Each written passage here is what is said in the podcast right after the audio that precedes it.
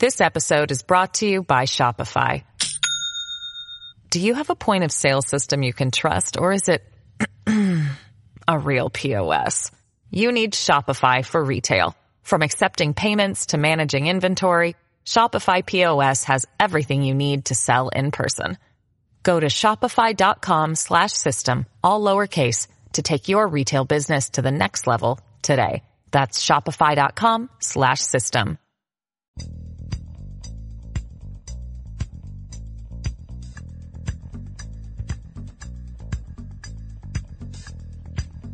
It's James Golden, aka Bo Snerdley, on 77 WABC, the crown jewel of American radio. And welcome. It is the Saturday morning radio extravaganza here on 77 WABC. Glad you could be with us this morning. Have that cup of coffee with us, will you?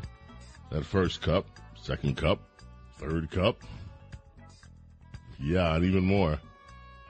The number 800-848-WABC if you want to be part of today's program. 800-848-WABC. Of course, this is the week that we finally learned two weeks after the election that the Republicans did indeed eke out a narrow majority in the House of Representatives. There is hopeful news, at least this is hopeful to me. I don't know whether it will be to you, but hopeful news to me that three Republicans have now, three so far have said, yet on Kevin McCarthy to be the new House leader, the Speaker of the House. Three. And three is enough. Three is enough, maybe, because, it, well, maybe not. I, I speak too soon you know, there are a few Democrats that could always play games and say, oh, they don't want him. Let's vote for him. And you could get Democrats that vote for McCarthy and just say, okay, you're stuck with him, guys. But if this is a movement that grows, if we can get maybe 20, 30, if the Freedom Caucus would just say, enough already, no, Kevin. Can I raise my hand? Raise your hand. How how exactly is the Speaker of the House elected? By a majority of the votes in the House of Representatives. So, so everybody, not just the Democrats. Exactly. They're not just the Republicans. Right. That's why I said if if a few Democrats were to join in with the Republicans, they would give Kevin McCarthy a 218 margin, which would mean he could still be the Speaker of the House, elected with Democrat and Republican votes. But most of the time, the votes are party line. So all the Democrats would normally vote no. All the Republicans would vote something. As you mentioned to me shortly before the show, it didn't take the Senate long. Oh, the Senate just finished their business right away. Not a problem there. Yeah, Mitch said, uh, you know, uh, uh, Rick Scott raised his hand and said, I think I'll offer a challenge. It's like 10 minutes later, it was all over. Done. Mitch McConnell's it. And uh, Frank Diaz, in his report at the top of the hour, I think kind of nailed it. Mitch raised a lot of money, some of which he dispensed to people he liked, and some of which he withheld for Republicans he didn't like. Paul Krugman today in the Nueva York Times uh, is uh, asking if it's the end game for crypto. No, it's not. So there, we got that out of the way. Uh, actually, there's a lot going on with this FTZ or TSM or QXR three, four, six scandal, whatever it is. Um, I, I just read a story that this guy Bankman, uh, Bankman, Bankman, it's early. He took out like 300 million for himself when all this stuff was, was crashing. So he made sure he got some dough out of it He's like, maybe I'm not going to be a billionaire when this is over, but 300 million, I think I can pay rent maybe for a month or two. You know, so we'll see. We will see if, if, if this investigation really is a thorough one, which is doubtful. And I say it's doubtful because of what it could uncover. This could uncover this scandal could be a huge scandal. Not as big as the COVID scandal, which will remain uninvestigated, but a big scandal. Already there are fights looming. Wall Street Journal this morning as Republicans take command in the House. Fight over 2023 Farm Bill loses. Now, what's the big deal about a Farm Bill? I don't know. Let me just ask the staff. By the way, who's screening? I never, Yeah, we're waiting. I'm waiting. It's Mr. Avery. Avery Watlington. Avery screening this morning. Hey, Avery. So um, um, I'm I'm I'm going to ask the staff. I love asking the staff civics questions because no one ever knows the answer to this stuff. So let me start with you, Scott. Yes. What's in the farm bill that everybody really always argues about? I don't know, but I think uh, my guess is you're going to draw this back to the problems in Europe and the Dutch farmers. No, I'm no? not. Okay, then I have no idea. What's in the farm bill? Diego, what's in the farm bill that everybody always argues about? I honestly have no idea. no clue. Okay. The ample simple. And you wouldn't know this because it doesn't, it, it kind of, hey, Avery, what's in the farm bill that everybody always argues about? Daylight savings? Um, no. Good try. Good try. Okay, here's what's in the farm bill that everyone always argues about food stamps. Yeah, food stamps. It's like one of the biggest money drivers ever. We're talking billions and billions and billions and billions and billions of dollars a year on food stamps. And this is always the argument. Now, the Farm Bill has to be reauthorized every five years. And alone, this bill, get this, the farm Bill alone is right now projected to be at $1.3 trillion. That is bigger than the entire budget of the federal government was some years ago. $1.3 trillion. So is it a point of contention because the farmers get ripped off? It's, no, it's a point of contention because Republicans always squabble among themselves when they're in charge. And when Democrats are in charge, they, well, there was always squabbling from Republicans and a few. So it, it comes up every five years. It's not what's, it's not so much, it's the food stamps usually. But does that does that affect the price farmers get for their food? I guess is what I was. Oh well, that's in there too. You got all kind of subsidies and all kind of other things in there. Yeah, but it's a it's a this is going to be interesting to watch the Republicans wade through all of this stuff. All right, we got a new special prosecutor for President former President Trump, and I, Donald Trump says, "Look, you guys have bitten the apple on this a bunch of times. I'm not partaking in this one." Now, I don't know how he plans to not partake does that mean when if they send you know him subpoenas for information, he's just going to ignore them, which might present its own set of legal problems? I don't know what that means, but I love his attitude. Like screw you, you people have been investigating me for any, and he is blasting this uh, this appointee as being a left wing liberal. This guy is, is flying in. He's been over in The Hague participating in in uh, human human rights trials regarding Kosovo. So he's flying back now so he can help persecute Donald Trump. Because that's all this has been. A, this has been a years long persecution that just doesn't seem to end.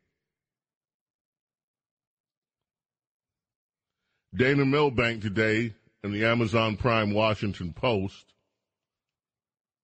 says that as Republicans take the House, the crazies take the wheel.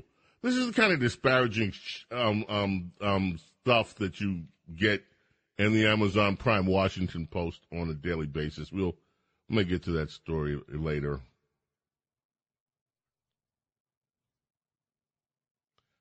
But Donald Trump, I've never heard of such a thing. They found nothing. I announced, and they appointed special prosecutor. They found nothing. And now they take some guy who hates Trump. This is a disgrace. And the only and it's only happening because I'm leading in every poll in both parties. Hmm. Yeah. Oh, let me tell you what's going to be some of the things that we're going to do on the show today. As you know, Princess Di is going to be here. We are. It's Saturday, so part of every Saturday morning now, we call Derek to see whether he's up, and we harass Derek. I'm uh, not harass. We have political discussions with the columnist, the author, and the brilliant radio host, Derek Hunter, if he's awake. Derek parties sometimes. I mean, he's a family man. He's a good, upstanding guy, but yeah, I mean, it's, you know, DC. So we'll, we'll see whether Derek is around this morning. But Princess Di will join us. And during the week, I spoke with Valerie Simpson from Ashford and Simpson. We have an excerpt of that excerpt of that conversation that we will play for you. And of course, Crooked Competitors is coming up. Kevin Perez, brilliant report. That will be coming up on the show today. And your telephone calls. And we have a, you know, would love to speak with as many of you as want to speak. So, and we've, and Diego has a new album. I mean, this guy's turning into a, a, a production horse. I mean, he just, he can just pump those albums right out. So, what what's the name of the album, Diego? The album is called 58. It's actually my fourth, yeah, my fourth album. And it's called what? 58, 58. 58, 58. Why did you name an album 58?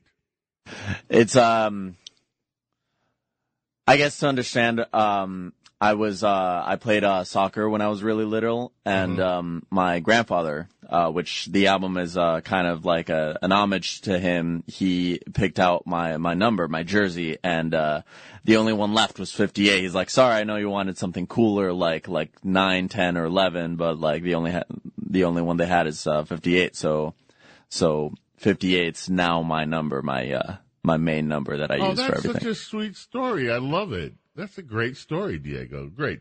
Well, I'll have something ready to play for us a little bit later on from your upcoming album. Thank you. From the album 58. And this is James Golden, aka Bo Snerdley, and we will be back. We're going to start uh, in on all the day's goodies.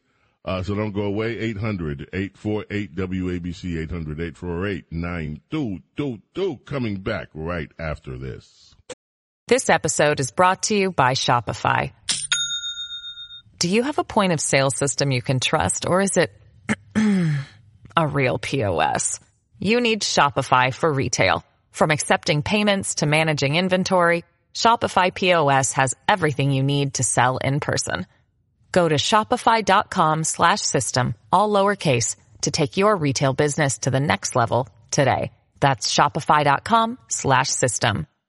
Entertaining and informative. James Golden, aka Bo Snerdley, is on the air. 77 WABC.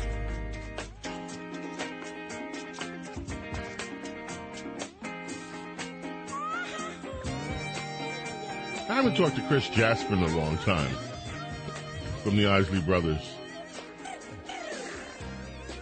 Yo, Chris. I know Chris is probably working on some new music too. So you have to give him a call. We debuted Chris Jasper's last song here. Chris is one of the Isley brothers. He's one of the one of the Isley. In fact, he wrote so many of their hits.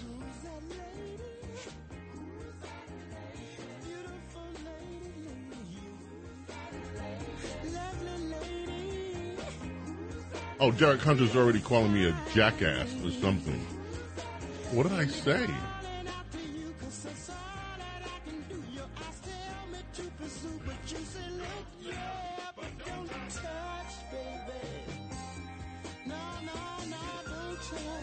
800-848 WABC is the number.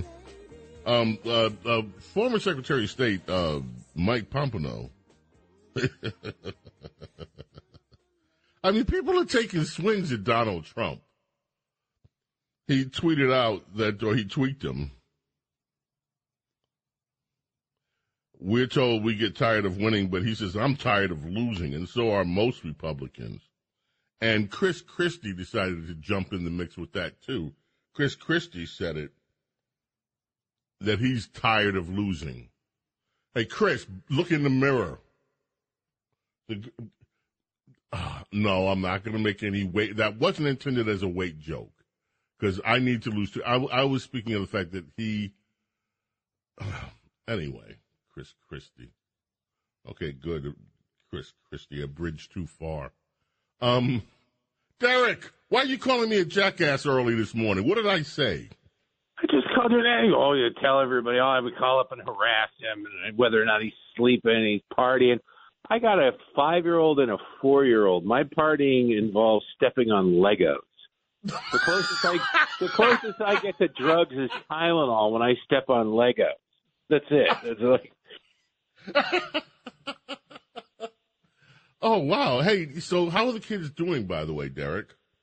they're doing well. They got a little bit of sniffles right now, but uh, hopefully we're approaching the end of it because uh, Grandpa and a couple of aunts are coming out for Thanksgiving, so we got to get rid of the sniffles.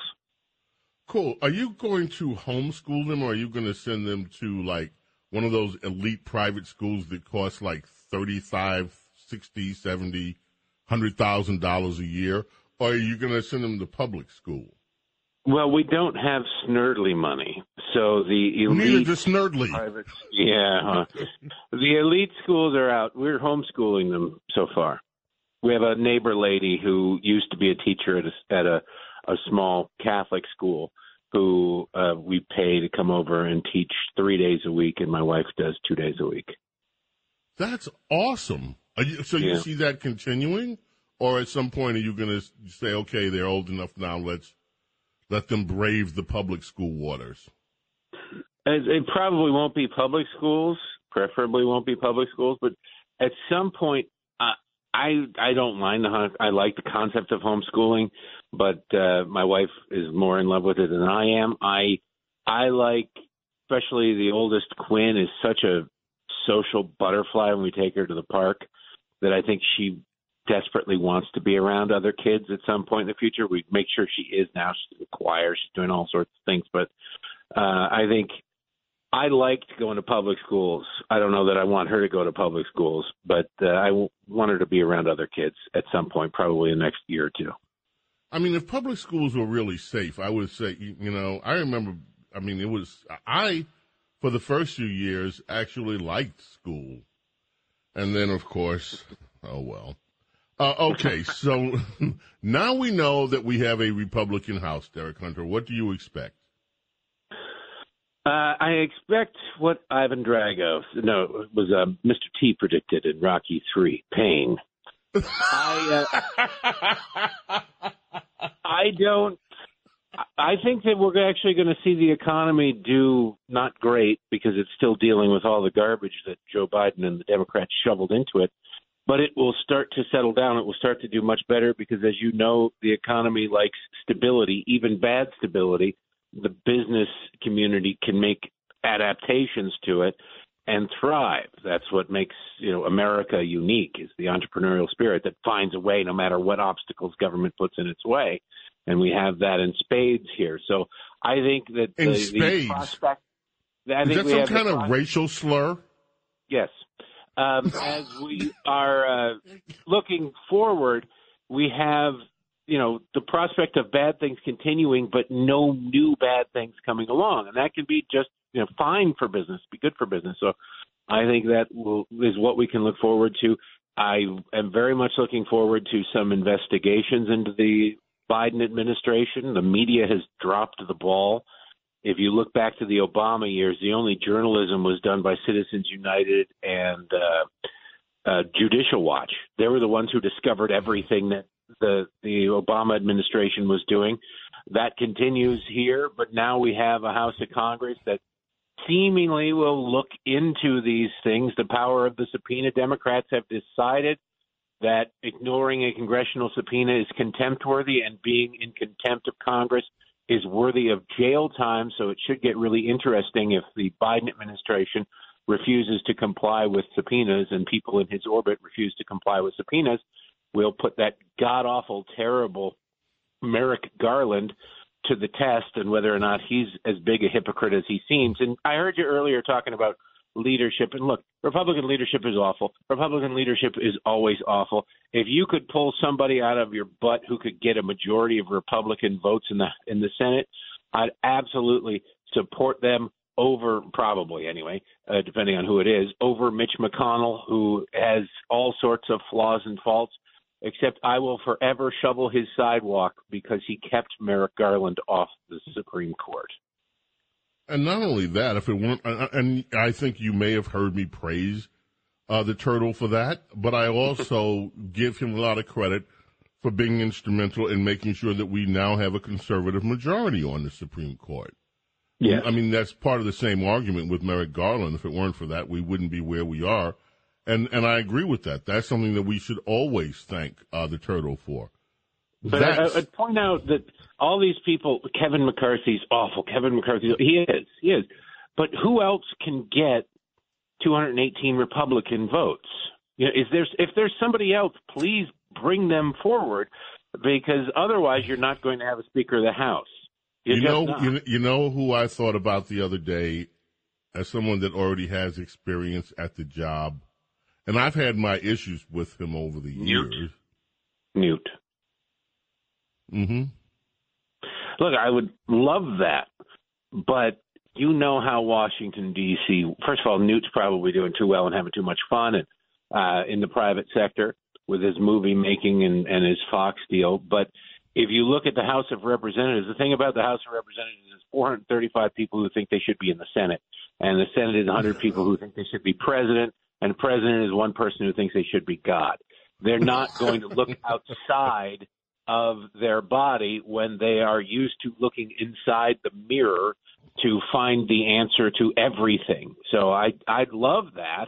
It would make sense, especially in a divided caucus that can't get their act together, somebody who's been there before and been effective.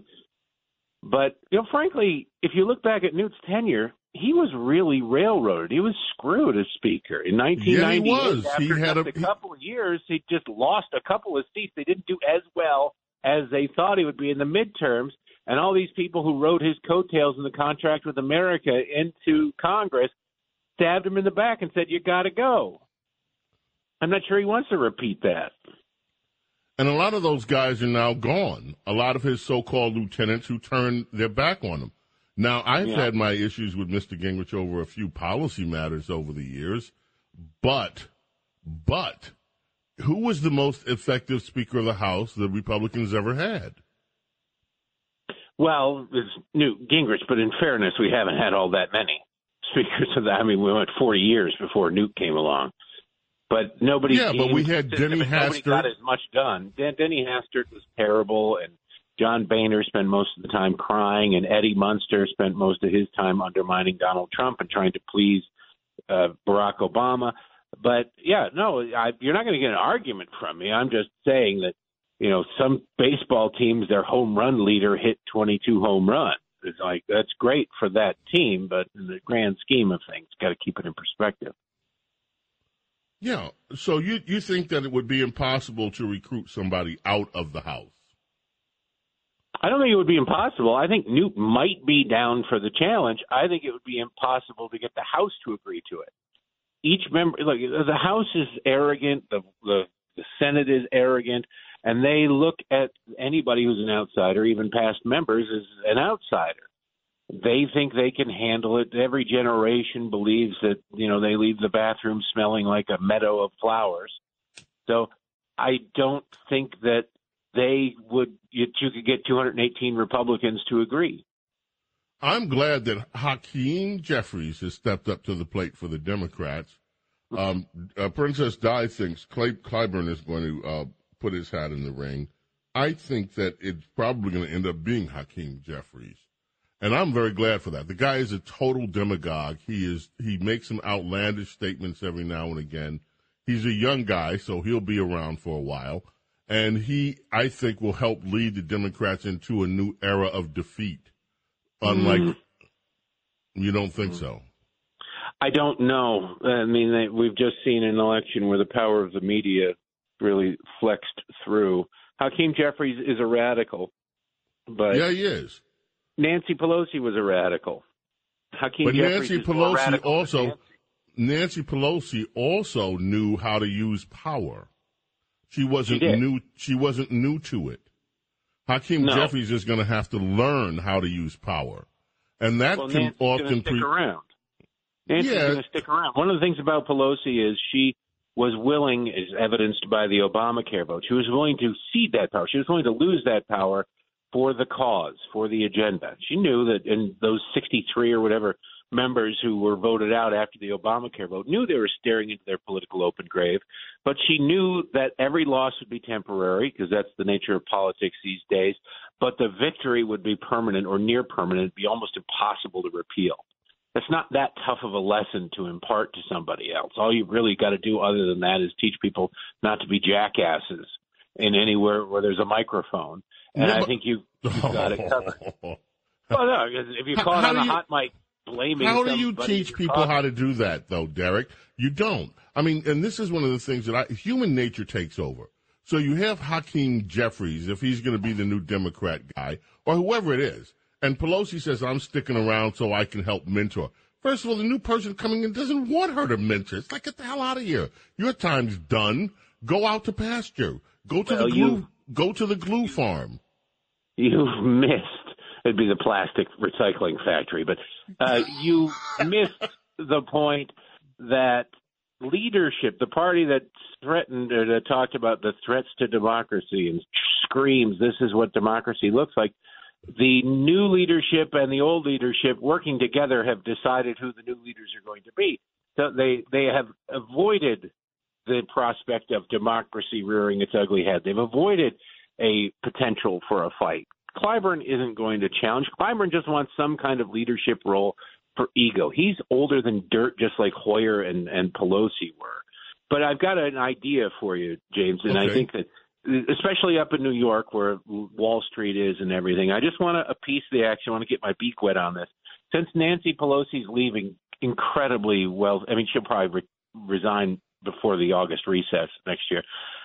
She's leaving way richer than she came in, and her husband made some really fortuitously timed stock trades. And Democrats and Republicans up there have this knack, uncanny almost, of buying and selling stocks at the right moment before, say, government involvement in their business is known publicly. That they should create a mutual fund that just mirrors what members of Congress do. Oh, I, I think there's love lot- this. But we just make a law that says you can you can all trade individual stocks.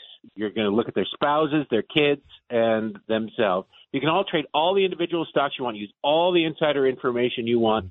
All you got to do is give us a three-hour heads up on every trade that you make, and we can decide. You know, the mutual fund managers can decide whether or not they want to go along with that or how much they want to hedge their bets against a particular stock. But let us get as rich as Democrats do. Harry Derek, Reid this is- went to This to is Senate brilliant. with- Harry Reid went to the Senate with modest means and left with tens of millions of dollars. Nancy Pelosi went rich and is now going to leave with about three hundred million dollars. Wouldn't you like to have that kind of return on the investment? You know, you are capable of brilliance every now and again. I'm serious. I was. I want to. I want my beak wet, but this is a great mutual fund, the Congressional uh, Mutual Fund. Let's do it. Let's because no matter what rules they put in place to tie their own hands, you know they're going to find a way around. They're writing the rules. So let everybody else in on the gravy train. Is this a? Uh, is this you going to write this as a column? I'm thinking about it. Except Townhall doesn't like parodies, even though it's not really a parody. Well, then submit it somewhere else. I mean, this is brilliant. I mean, no, Derek, seriously, this is absolutely brilliant, and it's not a parody. I think this is. I think this is actually. I mean, yes, it's a parody, but I think this makes a point in a way that no one else has made it. This is some, you know, pretty unique thinking.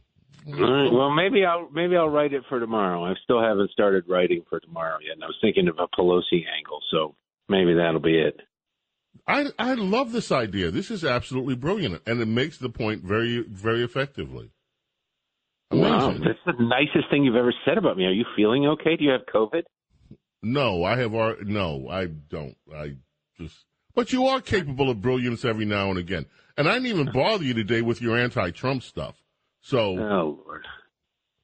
I got to tell you, did, did you watch the speech? Yes.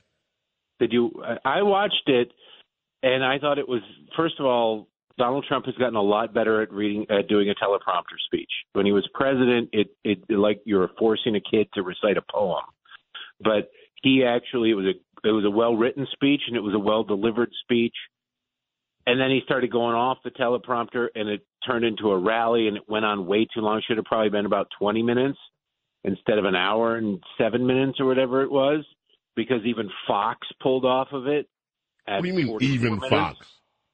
Well, all Even Fo- everybody that was covering it sort of pulled away from it after a certain point. Once you get the gist of it, he's got to realize that the audience was on television, not in the room. The room was filled with people who love Donald Trump. You can play to them after the speech is done.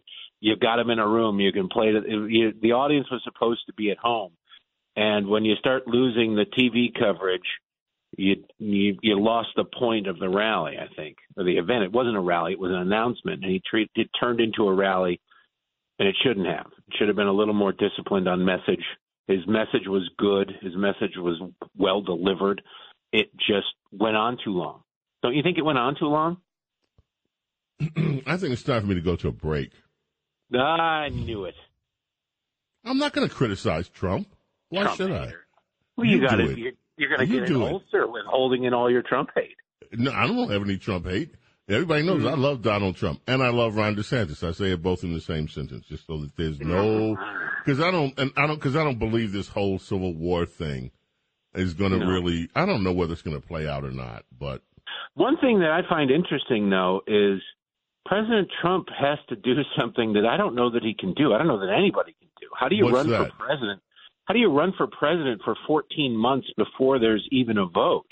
How do you get anybody interested in something that's he will. first Every rally he does is going to be packed. I understand, but he's you- got to raise money and report every month now, and dips in fundraising at a time when enthusiasm for him isn't what it was, is going to be shown or seen as a sign of weakness. It just seemed like he went way too early on this thing. Plus, I would have liked to have seen him wait until after Georgia and uh, point all of his cannons at uh, Warnock in Georgia. Um, I hope he sets up shop down there, and I would love to see that he is willing to campaign for his friend Herschel Walker with Ron DeSantis. That would be the biggest middle finger to the left wing, and they wouldn't know what to do with that. And on another brilliant point, we'll leave you, Derek Hunter. Thank you so much for joining us. Got to take a break Thank here. you. You just, Derek, you're on fire this morning. There you go. Light your cigarettes off me. James Golden, aka Snerdley, coming back. WABC Talk Radio 77, 800 848 9222. Back in a moment. Oh, Bo knows politics and so much more. A true connection to real New York on 77 WABC.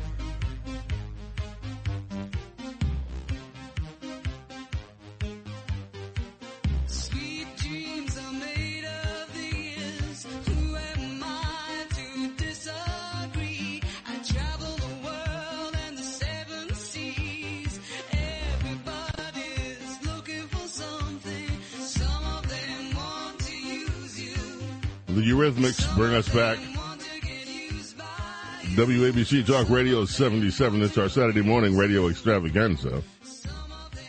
I am Bo Snerdley. I am James Golden. I am your friend, your confidant.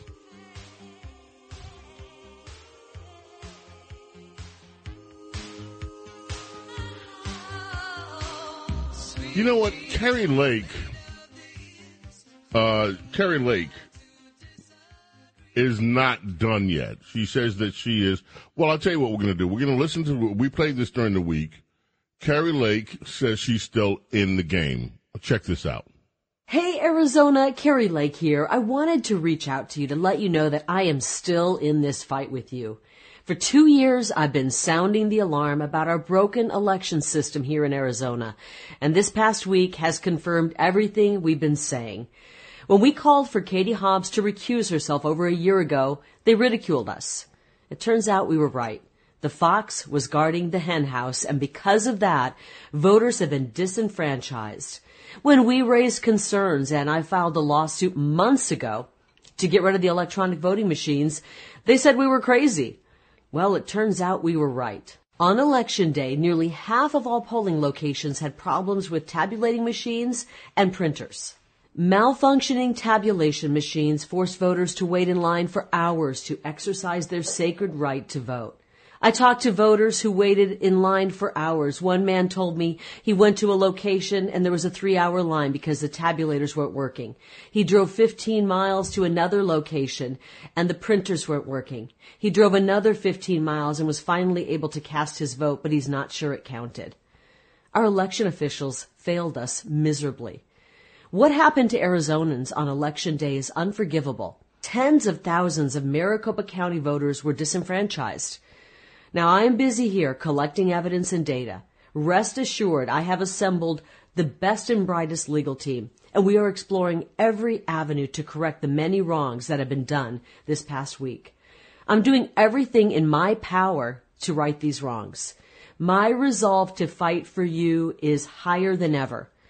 This movement started in Arizona and it quickly expanded to all 50 states. It's a movement of mama bears and papa bears and students and Arizonans who love this country, who want secure borders, who want schools that prepare their children for the real opportunities that are out there. It's a movement of Arizonans who want safe streets once again and want the drug crisis to come to an end. It's a movement of Arizonans who want prosperity and the pursuit of happiness. That movement is stronger than it ever has been. And I can promise you one thing. This fight to save our republic has just begun. I love you, Arizona, and I love you, America. Yep, Kari Lake says she's not done. Now, Kari Lake isn't the only person ever. Anyone that complains about the election process, you know what they say about you. You're an election denier, blah, blah, blah, blah, blah. Well, I thought we should go back in history, and we also played this during the week, and, and, and listen to another election denier using their criteria for calling someone an election denier. And here is a very famous election denier. This was back in 2008. Well, I tell you what, it, it helps in Ohio that we got uh, Democrats in charge of the machines.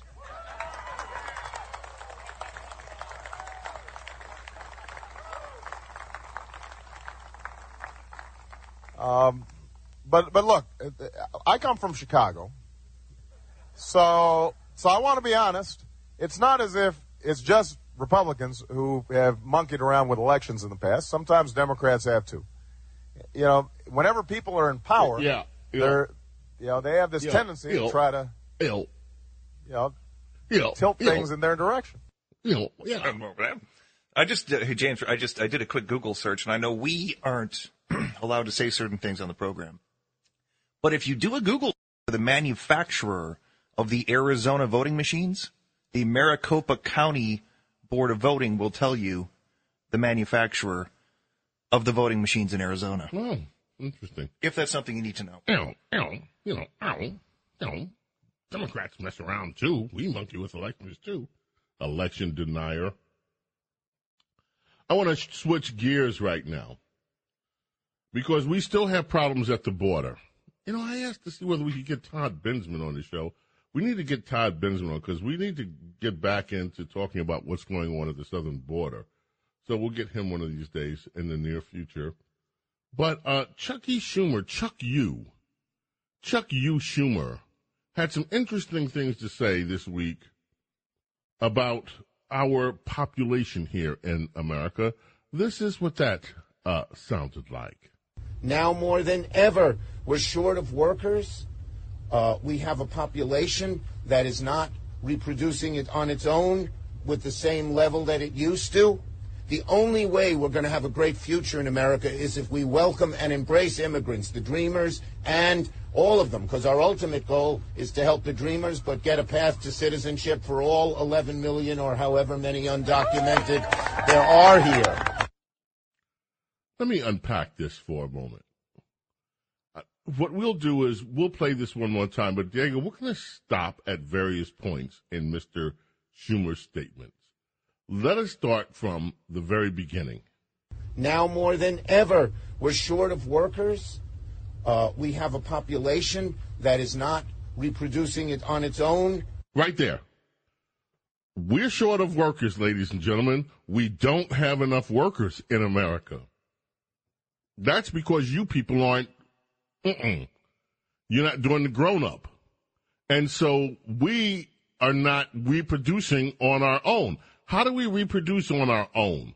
Why, men and women, sorry, I know some of you find this offensive. Men and women get together and do the grown up, right? And then someone gets pregnant, the woman gets pregnant, and then nine months later or somewhere in that time frame, out pops the little reproduced, right? And that's how we reproduce on our own. Now, who is the party in America that supports, how shall we say, terminating the reproduced? Why, that would be the Democrat Party. In fact, if you look at the number of reproduced that are terminated over the course of the last 50 years, you probably are somewhere in the number about 50 million. 50 million. So we have a worker problem in America, says Chuck U. Schumer, because you people aren't doing the grown up. Well, even if you are doing the grown up, you're not allowing the repercussions or the result of the grown up to take hold. And so we're not reproducing enough on our own. So therefore, we have to do something. Let's continue. with the same level that it used to. The only way we're going to have a great future in America is if we welcome and embrace immigrants, the dreamers. And Stop. The only way we're going to have a great future in America is not for more of you people to start reproducing and doing the grown up and actually letting it go to term, which would, by the way, mean that the big business of Planned Parenthood would have to come to an end. No, we can't do that. The only way we can make it happen in America is with immigrants. We gotta get immigrants. Now, who's against that? Republicans aren't against immigrants coming into the country legally. But illegal immigration, is that what he's really saying? The only way is we have to let the flood, this invasion of immigrants at the border, continue? Huh. Let us continue with old Chucky here. all of them, because our ultimate goal is to help the dreamers, but get a path to citizenship for all 11 million or however many undocumented there are here. There are supposedly over 20 million, not 11 million. And this year alone, we can have over 4 million illegal immigrants coming in. So let's get a path to citizenship. Now, this is the okey doke, okay? Because this is what Democrats do all the time, and here he goes again. Especially if you are Hispanic and these issues bother you and you think that Republicans are the ones standing in the way of the dreamers. Let me reiterate the okey doke one more time. When Barack Obama, the guy, the election denier that you heard earlier, was in power, the Democrats had the United States House of Representatives. They had control of the Senate as well, and they had the White House. They could have passed immigration reform, and there would be nothing that Republicans could have done to stop them. Republicans could not. This is how they got Obamacare through. Not one Republican voted for Obamacare. Not one. The Democrats shoved it down America's throat anyway, or they shoved it in another orifice, if you prefer, and they said, tough, tough noogies. We want this. You're going to take it. It's not going to hurt that much and they shoved Obamacare down your throat. Okay? They could have passed the same legislation, they could have used the same tactics to just say, okay, we're going to do a pathway to citizenship for illegal immigrants. We're going to do uh, make sure that the DACA kids are taken care of. But you know what they did? They said, screw you, immigrants. Screw you, dreamers. Screw all of you. We don't, this is something we just talk about. We don't really care about this. We just have this issue so that we can beat the SHI, you know what, out of Republicans. Because we don't care whether you people actually ever get a pathway to citizenship. We don't care whether your little dreamers keep dreaming or whether you have nightmares. We don't care. It's all talk. It's all fluffery. It's all political theater. And the dreamers didn't get anything right after the right after they lost power. What did they do? Right after the midterm elections, then they started talking about the dreamers again. Well, now let's go to present day. Joe Biden and the Democrats own everything. They have the House, they have the Senate, they have the White House. In this lame duck session of Congress, they could do right now, today, they could put legislation on the floor of both of those legislative bodies to pass a, a, a, pathway to citizenship right now. Tomorrow they could do it. Tomorrow they could pass legislation for the dreamers and Joe Biden could sign it. They're not going to do it.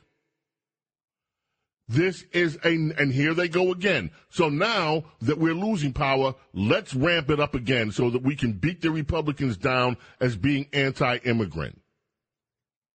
This is all political theater. It's all fluffery. It's all BS.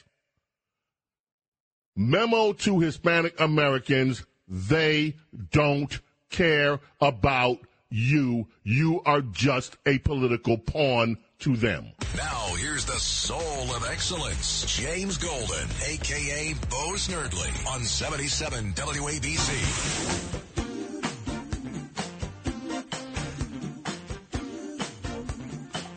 Earth, Wind, and Fire from the Faces album. Share your love.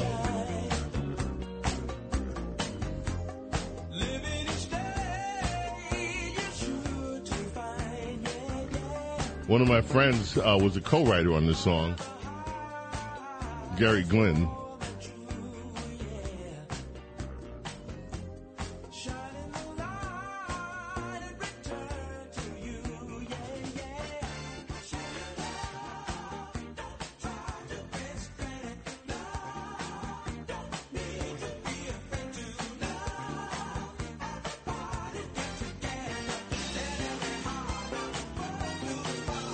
Let's head to the telephones.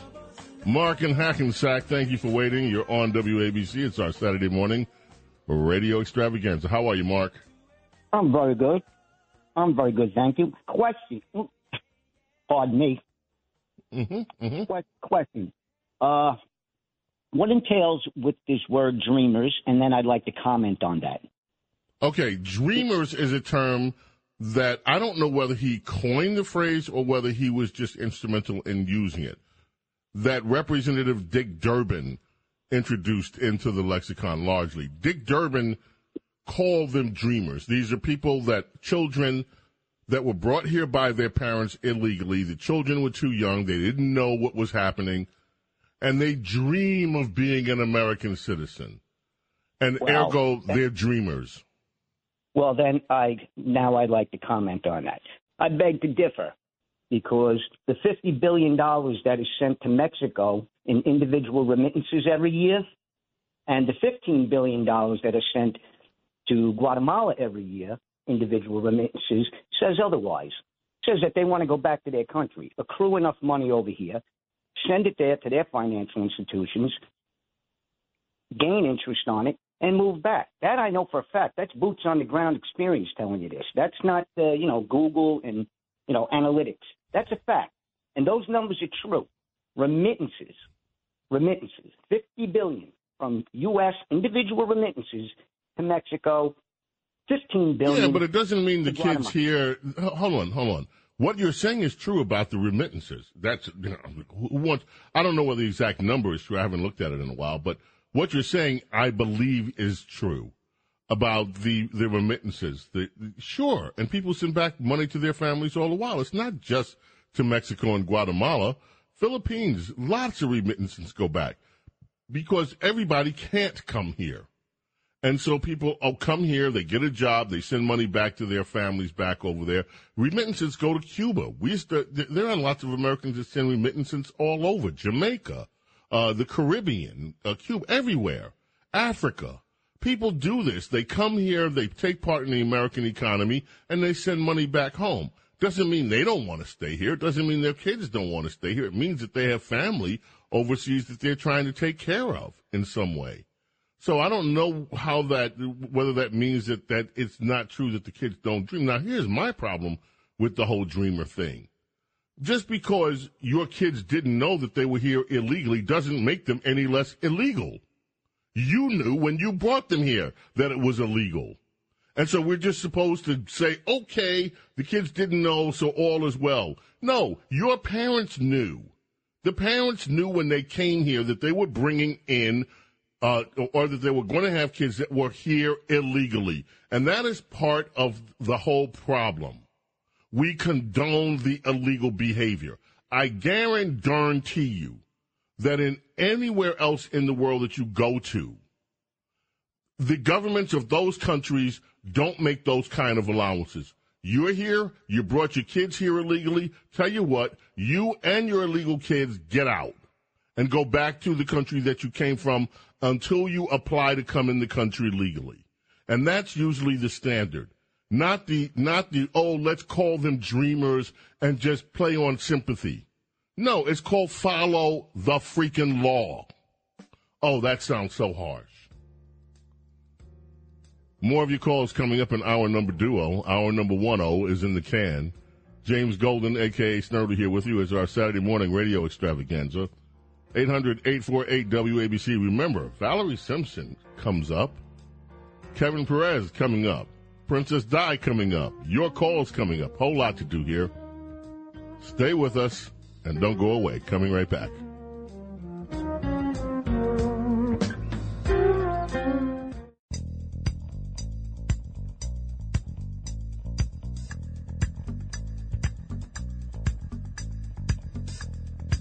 It's James Golden, aka Bo Snerdley, on 77 WABC, the crown jewel of American radio. That is not what's in that bill.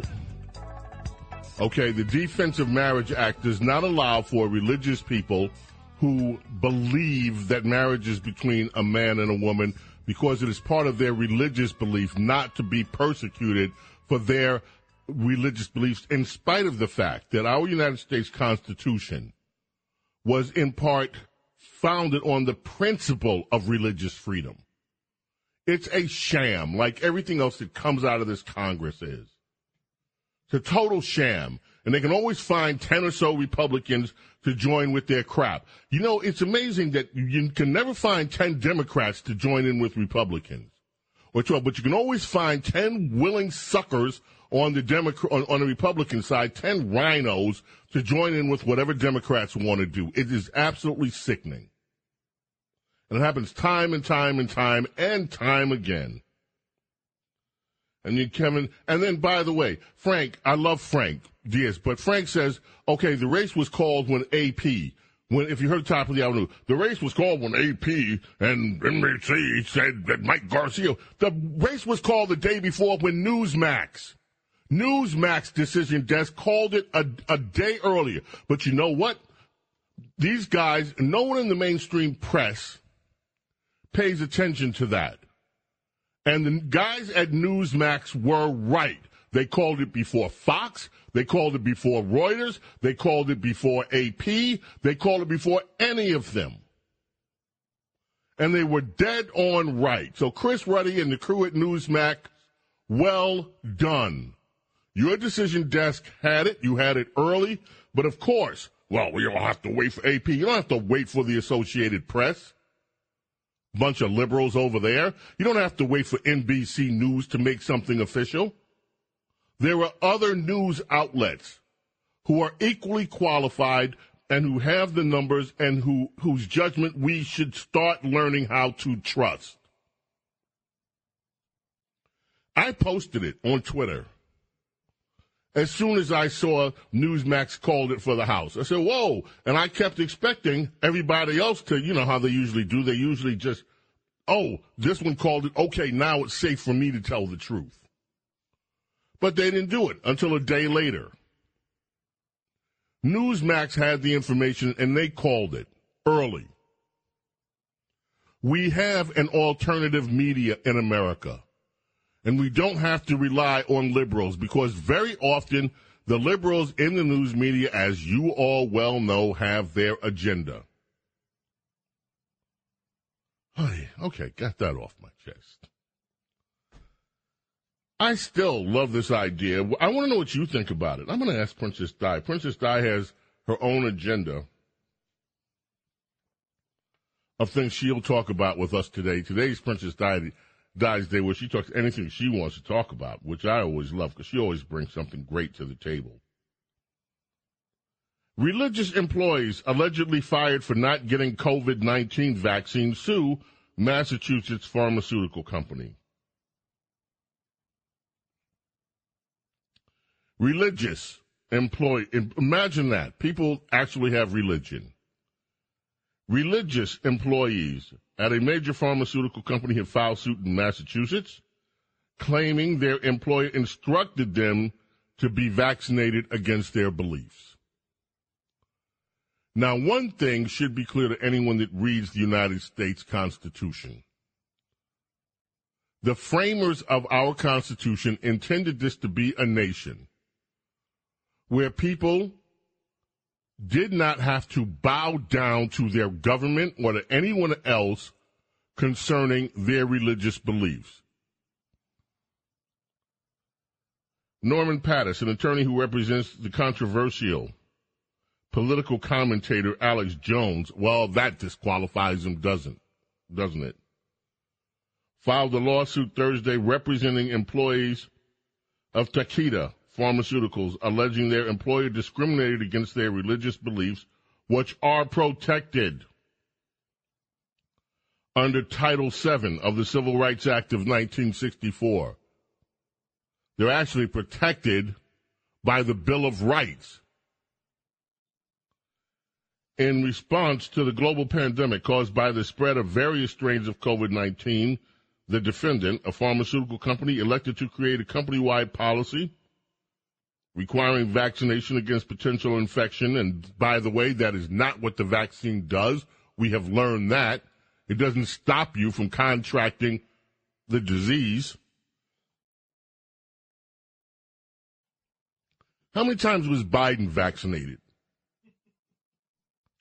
He got the vaccine, then he went on, I got this booster, I got that booster, I got this booster, I got that booster, and this booster too, and I got that booster, and then he ended up with COVID.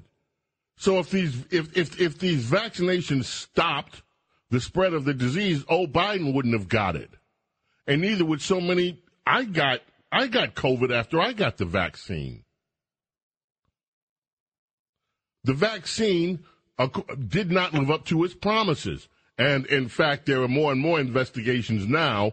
People are finally starting to investigate the number of, how shall we say, uh, incidents that are happening worldwide around the vaccine. I read one report. I did not talk about it on the air because I'm trying to verify the information.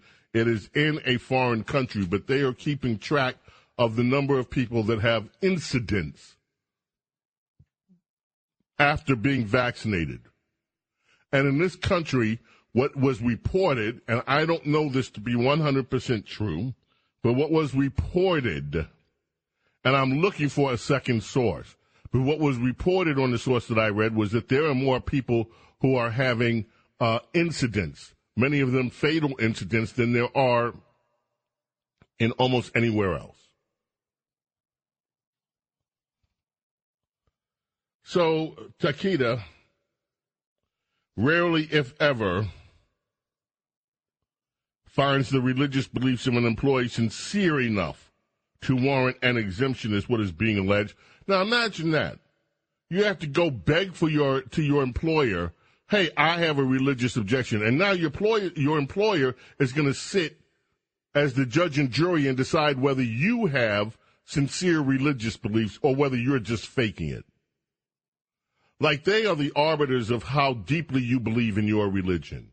There is so much wrong with these mandates. And I hope that these lawsuits, I hope they continue to grow. I hope in every state of this union there are lawsuits filed, not just against individual companies, but against the governments themselves that put these horrid mandates on people.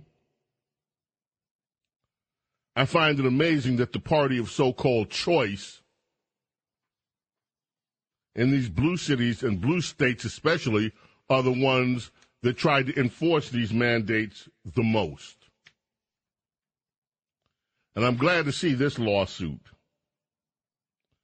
And by the way, if the Republicans are serious about investigations, if they do intend to bring Fauci up and everybody else connected with this COVID scandal, they will be busy for years because there is a lot to unpack with what happened with COVID. I continue and I maintain that COVID is the biggest scandal in human history. We were lied. We, I, I'm not saying that we were lied about the disease, and please never mistake me for one of these people that runs around, oh, COVID wasn't real. Hell yeah, COVID was real. But to this day, we don't know how it got into, how did it get out of the Wuhan lab and into everyone else's body that got it? Was it an accidental release? Was it on purpose? I remind you again that following a devastating trade war with China that was impacting their economy, all of a sudden we get this disease coming from China.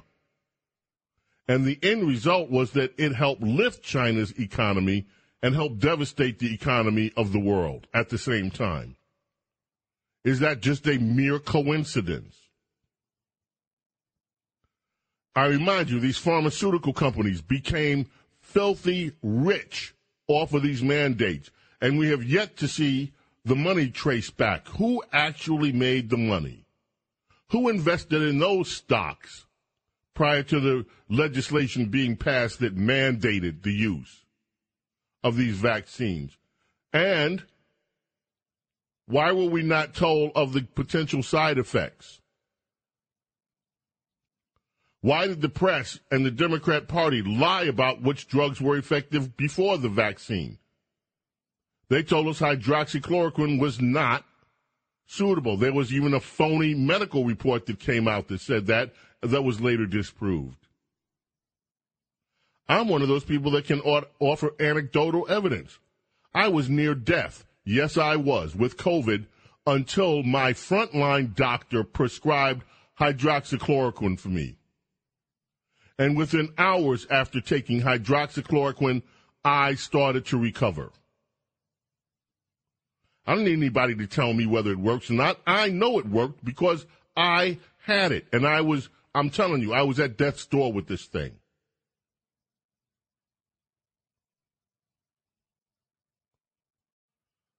There's so much to unpack here. There's so many lies that have been spread by this mainstream media, this corrupt mainstream media. Dr. Fauci, and look, just so you know, there's nobody that loves the NIH more than me. Okay? Let me get personal for a minute here. When I had cancer, I had cancer. I got treated at NIH. I got treated at NIH. And I have never had the kind of medical care and attention, great medical care, than was provided for me by the doctors, the nurses, the staff, and everybody at NIH. Those people, to me, I hold them in such, high esteem. I'm not one of these NIH haters. I love the NIH. But Dr. Fauci has still not answered some fundamental questions. Who is getting the royalties from these from these medicines. He says he doesn't have to tell us. By law, he doesn't have to tell us whether he or other people are getting royalties. Well, that law is unjust. There should be transparency. He is a government employee, the highest paid government employee. There's no way that this stuff should be kept secret, but it is. It's like anything that, that this is so duplicitous. You can't dig in and really find out how much these Congress people. Derek was talking about this in the first hour. How much they make tons of money when they go to D.C. Everyone's trying to figure out how does this happen. But all you can't find the information; it's blocked. Same deal with NIH. Certain people. Well, no, we don't have to tell you whether whether or not we get money from royalties to pharmaceutical. Why not? What about the sunshine laws? What about transparency? Why do we have to beg government officials to tell us whether or not they're profiting from government policy? There's so much wrong about this COVID business. Maybe we should ask the, the FBI to investigate. How's that? Let's ask the corrupt FBI to investigate the corruption in the government. Oh, FBI. You want to hear something funny? Let's go to uh, cut number 11. I just want you to hear this. Cut number 11. This is Senator Hawley and FBI Director Chris Wray. Listen to this exchange. I think the last time that I got to visit with you was back in August, August 4th of this year. You were at the Senate Judiciary Committee. You remember that, I assume. We had to cut that hearing short. We were supposed to do two rounds of questions. You said you had to be somewhere, so we cut it short. Republicans were not able to ask a second round as we had been informed we would. The press reported shortly thereafter that the reason that the hearing had to be cut short is because you were flying on a Gulfstream jet for a personal vacation in the Adirondacks. Please tell me that's not accurate. Senator, the hearing was cut short, was not cut short from my experience. We had agreed beforehand on the time and and uh, and length of it, and my I was very surprised to find that the any member on the committee was surprised uh, as to how I uh, fly. I am required, not only uh, permitted, but required to fly uh, on uh, an FBI plane wherever I go. That's So, so you were going on vacation? I was, yes. So you left a statutorily required oversight hearing in order to go on a personal vacation in the Adirondacks? I took a flight to go visit my family, uh, as had been previously arranged in conjunction No, no, with no. the leadership of the committee. The ranking member, Chuck Grassley, asked you during the hearing, he said, I assume you must have other business. You said, yes. He then said, if you have a business trip, you've got your own plane, can't it wait a while? He then said, Chuck Grassley, we only just heard half an hour ago that now you have to leave. We were going Listen to to have a seven minute round followed by a three minute round. I've got seven people Listen on my side of the aisle that included me This is classic. who are waiting for this additional round. Is there any reason we can't accommodate them for 21 minutes? And you said you had a plane to catch. You had somewhere to go. And now we find out it was for vacation? The, the reference to other business was not a reference to that day. It was a reference to the following week where Senator Grassley and I were going to see each other in Iowa when I had other business in Iowa. This makes no did in fact sense. see him then. Wait, you had to leave the hearing early because you had you're going to see him later in Iowa in a week? No, I had to leave uh, when I said I was going to have to leave, as had been previously organized with the leadership of the committee. You, you left an oversight hearing before the Senate Judiciary Committee required by statute so you could vacation with your family. I find that absolutely unbelievable and frankly indefensible. Now, Yeah, well, we found that just we find it just the way it is in Washington. These guys have no respect for Republicans. Like, screw you. I'm not going to sit here and listen to questions. I got to get on my FBI Gulfstream, and those Gulfstreams, by the way, aren't cheapy planes. I I knew someone that used to fly a Gulfstream four, and that plane cost him, I think, sixty five million dollars. They ain't cheap.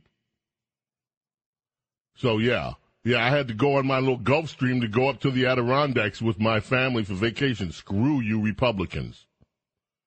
This is the FBI. James Golden, aka Snerdley, here with you on WABC Talk Radio 77. Coming back right after this. Entertaining and informative. James Golden, aka Bo Snerdley, is on the air. 77 WABC. Journey brings us back on WABC Talk Radio 77 in New York. Who's crying now?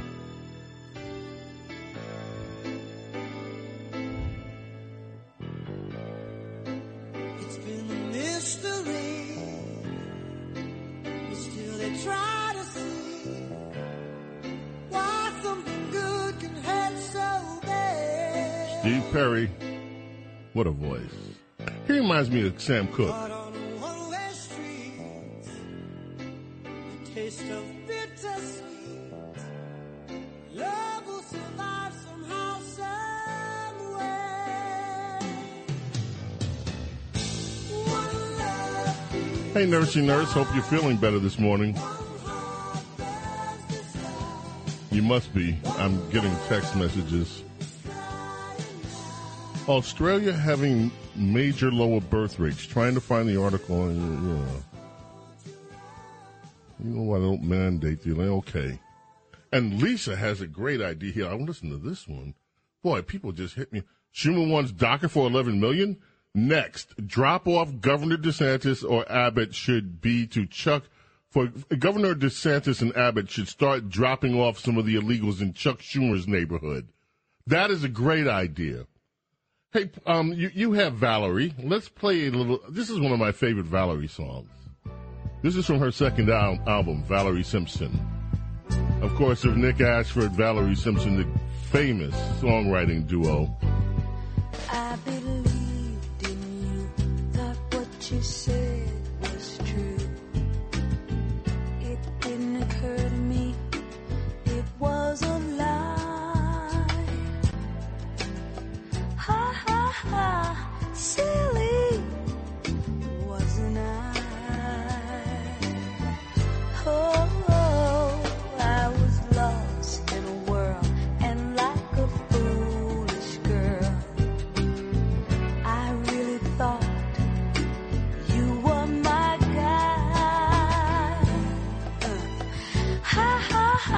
Talked to Valerie Simpson uh, this week. What a pleasure. This is part of uh, that interview. Quick excerpt from the interview. Who were your favorite artists to work with? Uh, Marvin Gaye was just the best. Uh, he was so giving uh, to all the women that he sang with, uh, and he made them all better. And uh, he was absolutely my favorite. And absolutely watching him sing in a studio, I would forget that we were the producers because he was he gave it his all. You know, you you know it, his uh, recordings were like a performance. I wish we had had enough sense then to have a camera that we had had him under constant surveillance because he was that good.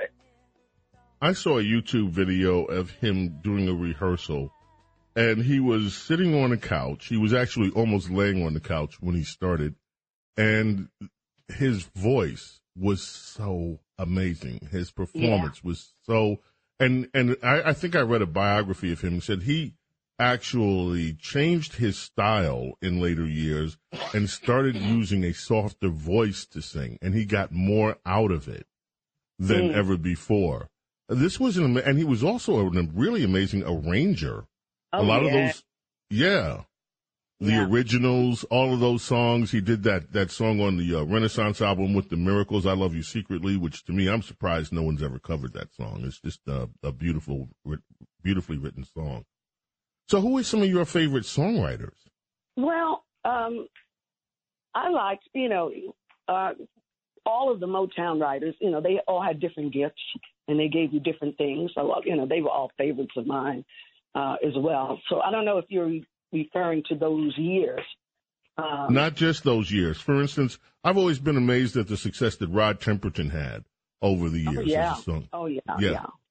And then there have been several others. I mean, even going through, I, I mean, I like everything. So to me, I listen to Antonio Carlos Jobim and, and the things that he wrote with, uh, and actually introducing, uh, the bossa nova and the samba into the American uh, uh, soundtrack, and he was an amazing writer. So I, I mean, just in general, I have so many favorite I like. writers. I mean. I you know I even did some early background work with um, uh, Hal David and uh, Burt Bacharach. Oh, you um, did? And yeah, uh, for Dion, and and I love their their songs, uh, the the intricacies of their songs, uh, and the way Burt uh, orchestrated. So Yeah. uh, they were a combination that I loved very much. Let's talk radio for a minute. What, what compelled you guys to do a, a radio program? Well, um, Vinnie Brown, who was uh, a friend, came over to the house and suggested it, and uh, he wanted us to do the five to seven slot, and so that was like something intriguing and new, and uh, we just said yes, and uh, we tried out a couple times late, late at night, and found that we liked it. And the thing that I liked the most was also that we added in uh, like a in the spotlight kind of thing where we'd have an artist come in and sing live.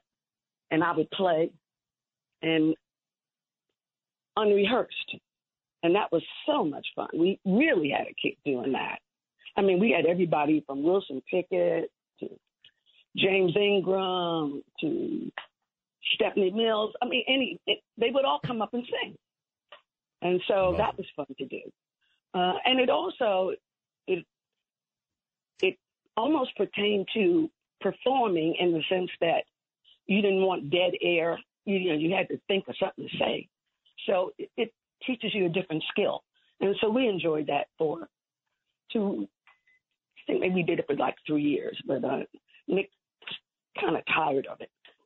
Yeah, uh, getting up at three o'clock in the morning every it's your. Oh, this is, I think, a lot of people don't understand. No, one no, of the no. things This about was from no. It was five to seven in the evening. evening, right? Okay, okay. It wasn't bad. Yeah, I thought it was some- for some reason I had in my mind it was morning shows that you did. Was it was No, in the Isaac Hayes evening? did the morning. I during that period, Isaac Hayes did the morning, and we did the evening. Ah, okay. Yes. Now the restaurant business. How is that?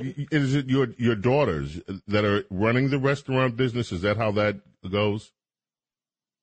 Well, yeah. I mean, I have a good manager, but my daughters oversee it, and um, it's more a club restaurant, you know, because it's again the platform of of live music plays a very important part in the restaurant. And we have some phenomenal talent that comes through. And I mean, I've seen kids go from uh, that stage, that small stage, to the Broadway stage. Uh, when Color Purple was looking for a, a, a Sugar Avery, uh, he called me, Quincy did, and we sent a girl who left our little stage and be went on to Broadway. So I mean, anything can happen. People come in and get good gigs, you know, uh, and uh, it's very inspiring to hear what the future looks like. And so I get to hear the new voices and uh, watch them grow. So it's you know it's quite an experience. Yeah, that's Valerie Simpson. You can catch the full interview on our WABC website. Everything's golden. That's where it should be, or under all the podcasts. Full interview. Um, yeah. So, Ain't No Mountain High Enough was their first when they moved over to Motown. This is one of the things we talked about with Valerie. Their first hit was this with Motown.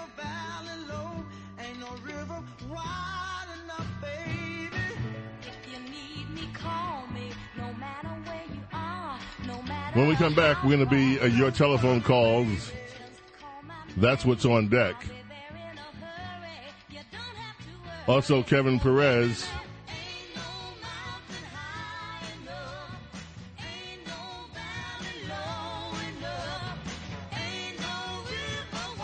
Just want to give a thank you to Valerie Simpson. It's so gracious.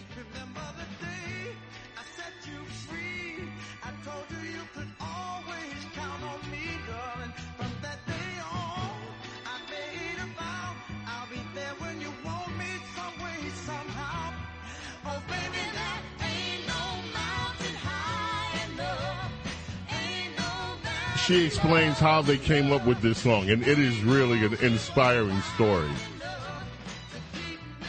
Hint, it's not just a love song. James Golden, aka Snerdley, with you here on our Saturday morning radio extravaganza. Coming back right after this.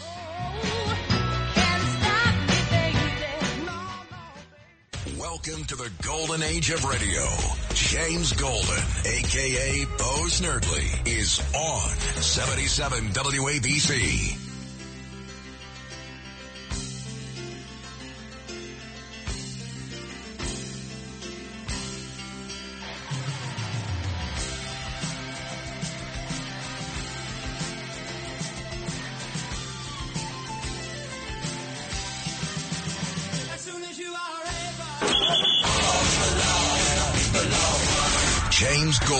Aka Bo Snerdley, presents Crooked Competitors. From teammate to inmate. Uh, how'd you like being in jail? Athletes breaking the law. I was lo- I was locked up.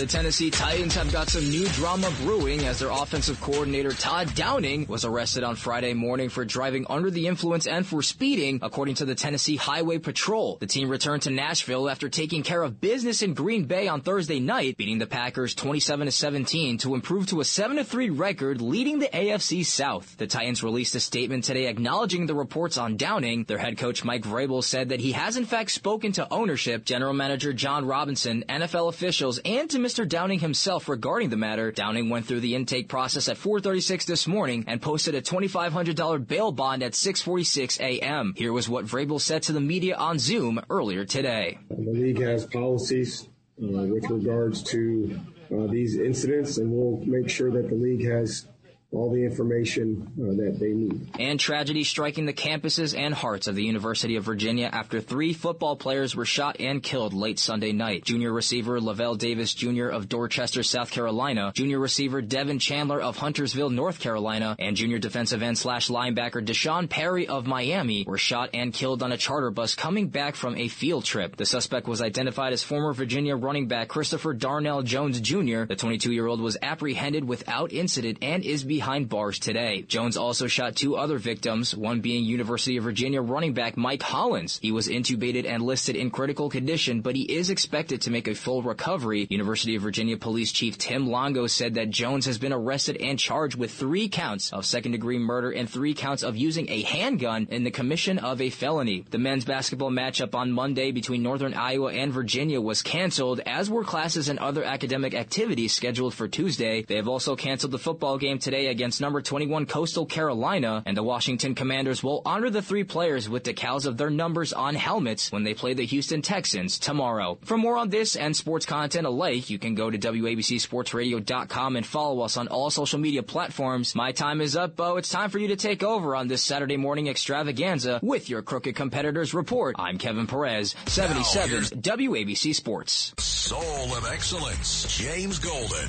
aka Bo Snerdley, on 77 WABC. Mm-hmm.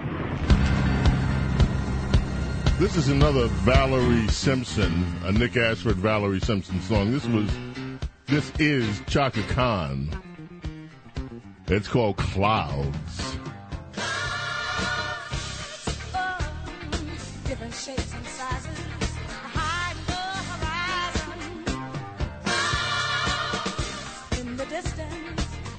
change my plans. All my dreams will melt like sand. Now, I mentioned the restaurant, Ashford and Simpson's Sugar Bar. The address is 254 West 72nd Street in New York. You can check the website for the hours if they're there. And they do have live performances. Lo and behold, Diego, you have played there before. Yeah, I did an open mic there um, uh, last year, I think, like last November. Yeah, nice place, huh? Yeah, I liked it. Cool. Maybe you ought to do another open mic and let us know when you're going to be there so uh, we can have some people come up and see you. Yeah, I'll I'll, I'll do that. All right. So you have a new album, 58. Let's hear something from it, Diego. And then we're coming to phones. hmm From the album uh, 58. Very inspiring, I must say, and touching the story on how we get to 58. What's the selection? This is Warm Summer. Track number six.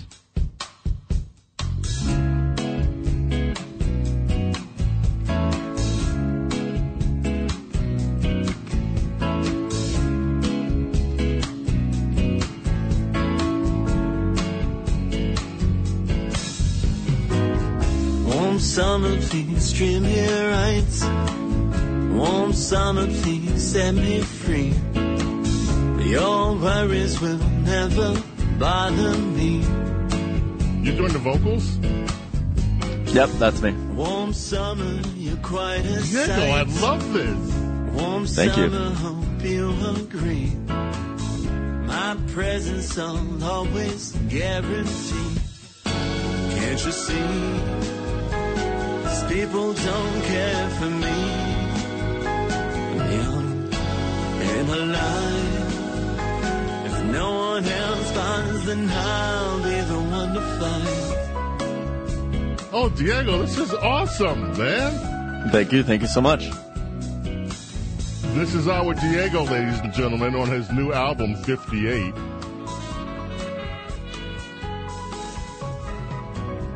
Warm summer, I understand. Warm summer, I'm still the same. Years later, I still feel so ashamed. Warm summer. Do you just go by Diego? I go by Diego Agoytia, A G O Y T I A. It's my last name. I don't even think you know my name. Can we find this on the uh, on the iTunes? On the iTunes, on the Spotify, on the uh, on the Amazon, on the everything. Diego, this is great song, man. Thank you so much. And uh, actually, you would like this. Guess who's on saxophone right now? Who? John Helliwell of Supertramp. I got a hold of him. Nice. He charged me so much for this track, but uh, I got him. Yeah.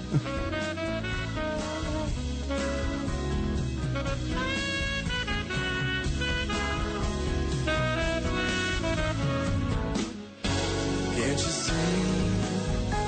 These people don't care for me. I'm young. That's Warm Summer.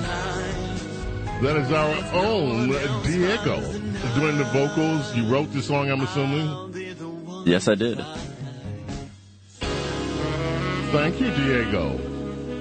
Thank you. The Thank album you. is 58, Diego, and you can find it Amazon, Spotify, you said iTunes, anywhere. Lovely from the album 58. That's Diego. Okay, I just, uh, let's see. Time to do some telephone calls. So, I'm waiting just to see where do you suggest we go? Let us start with Walter in Long Island. Walter, thank you for being so patient. You're on the Saturday morning radio extravaganza. Good morning, Bo. How are you? I'm very good. Okay, I just want to say thank you for your honesty on the station. I love it, and carrying a baton for uh, uh, uh, um, uh, Rush, and uh, really gets me. And uh, I love your program. Okay, I, I just want to touch base on uh, Donald Trump running for president again. The larger picture here is, I just feel that his party is starting to railroad him in a way because they don't want a divisive government and everybody wants to just make nice now after all the damage that was done with a weaponized uh well many uh, agencies here and um if they succeed in railroading him it's just another bad day because of the dishonesty that went on. It's not revenge that people are seeking. It's the truth because I'm starting to hear revenge thrown into the mix everywhere. Yeah, that was one of the mainstream. I forget which one. There's so many anti-Trump haters in the mainstream press. One of them had a column that the only reason Donald Trump wants to run again is because of his ego and because he wants vengeance on those people. Look, these people deny what's right in front of their face. Under Donald Trump, this country did so much to turn back the, the hands of clocks on things that had gone wrong, starting with the borders. Donald Trump was the first one that really took it seriously, and we saw the result. The economy turned around. Donald Trump brought jobs back from overseas, something that uh, Obama, remember Obama? I will never forget this. I will, I will never forget Rush imitating Obama. Um, so this is me imitating Rush, imitating Obama. Uh, what you gonna do? Wave magic wand? What you gonna do? Wave magic wand and bring back jobs? And that's exactly what Donald Trump did. He brought back the jobs, and he didn't have to wave a magic wand. He just implemented sound pa- uh, policy, and we had, whether people remember it now or not, we had a resurgence in manufacturing in this country that we hadn't seen in ages. He met with corporate leaders and actually lobbied to bring back jobs to this country. Our economy was growing leaps and bounds. This is the thing that they all can't stand. We took on China in a trade war and we won the trade war. Of course, right after that, we had COVID. Hmm, interesting the timing on that, eh? Donald Trump did so much. And so when he says he wants to do a second term, this is not about vengeance. This is about making sure he can finish the job that he started for the American people. And that's what the left will never get. Walter, you get the last word on this. Okay, and um, you know, if you look at all the things in the media that they took the ball and ran with, they had no effect on anything in our government the way our government was run. So the, all the small things that they they used against him for weeks should have been a simple statement he made and gone in a day. But their dishonesty just kept on him every single day. And I also do feel um, all of the Trump supporters know that he deserves to be there again, and it has nothing to do with vengeance. And his supporters are going to start to bail out. I do believe on the Republican Party if they feel they're railroading him. Making nice now doesn't work in the Republican Party when McConnell and McCarthy let a lot of things slide by and these leaders did nothing about it. Sweeping everything under the rug for all these years are not going to work. So I do believe that the Republican Party is going to be in a spot where, you know, Dan Bongino made a statement. He said, maybe it's not bad enough yet, you know, commenting on the turnout of the midterm elections. Well, look, we did pretty well. The House is very important there, the, the Congress, and, um, but I do believe people are going to back out and they are not going to support the party if the people feel that they're railroading him. To make your deals and sweep everything under the rug and play nice is not going to work. Walter, thank you so much for the call. We so appreciate it. We got to take a quick break. Coming back, more of your calls straight ahead here on the Saturday morning radio extravaganza. James Golden, Bo Snerdley with you. Your call is welcome. 800-848-9222. Coming right back. Oh, Bo knows politics and so much more. A true connection to real New York on 77 WABC.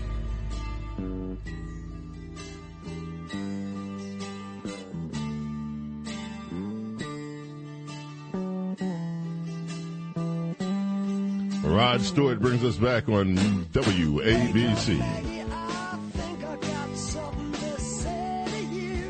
Yeah, this is one of the bumpers that reoccurs on the song. Uh, reoccurs on this show because I love Maggie May. So I love this song so much. I mean, I like so much of Rod Stewart stuff, but this is my favorite Rod Stewart song.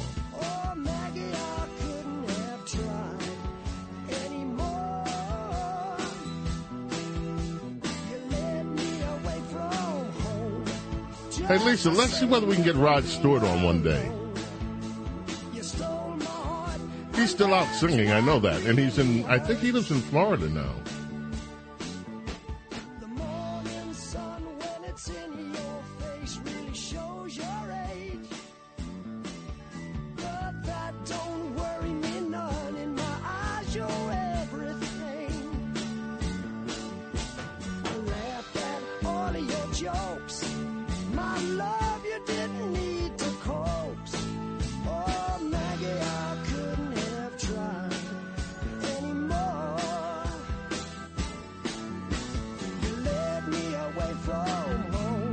Let's head back to the telephones.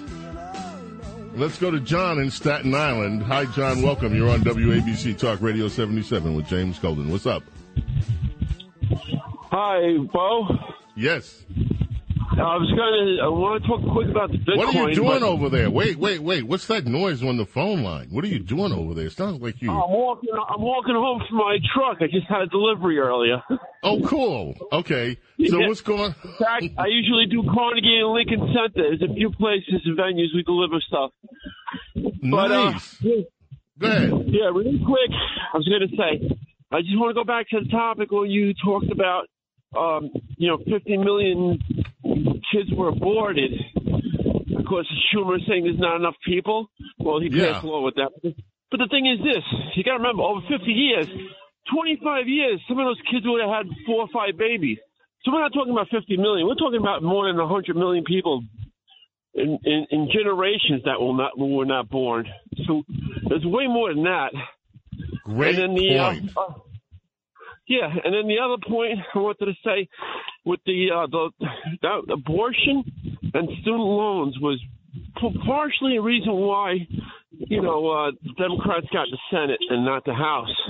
And with the, the student loans, I want to know one thing: why does the government have to charge eight or nine percent to students to pay back on um, what you would call it their education?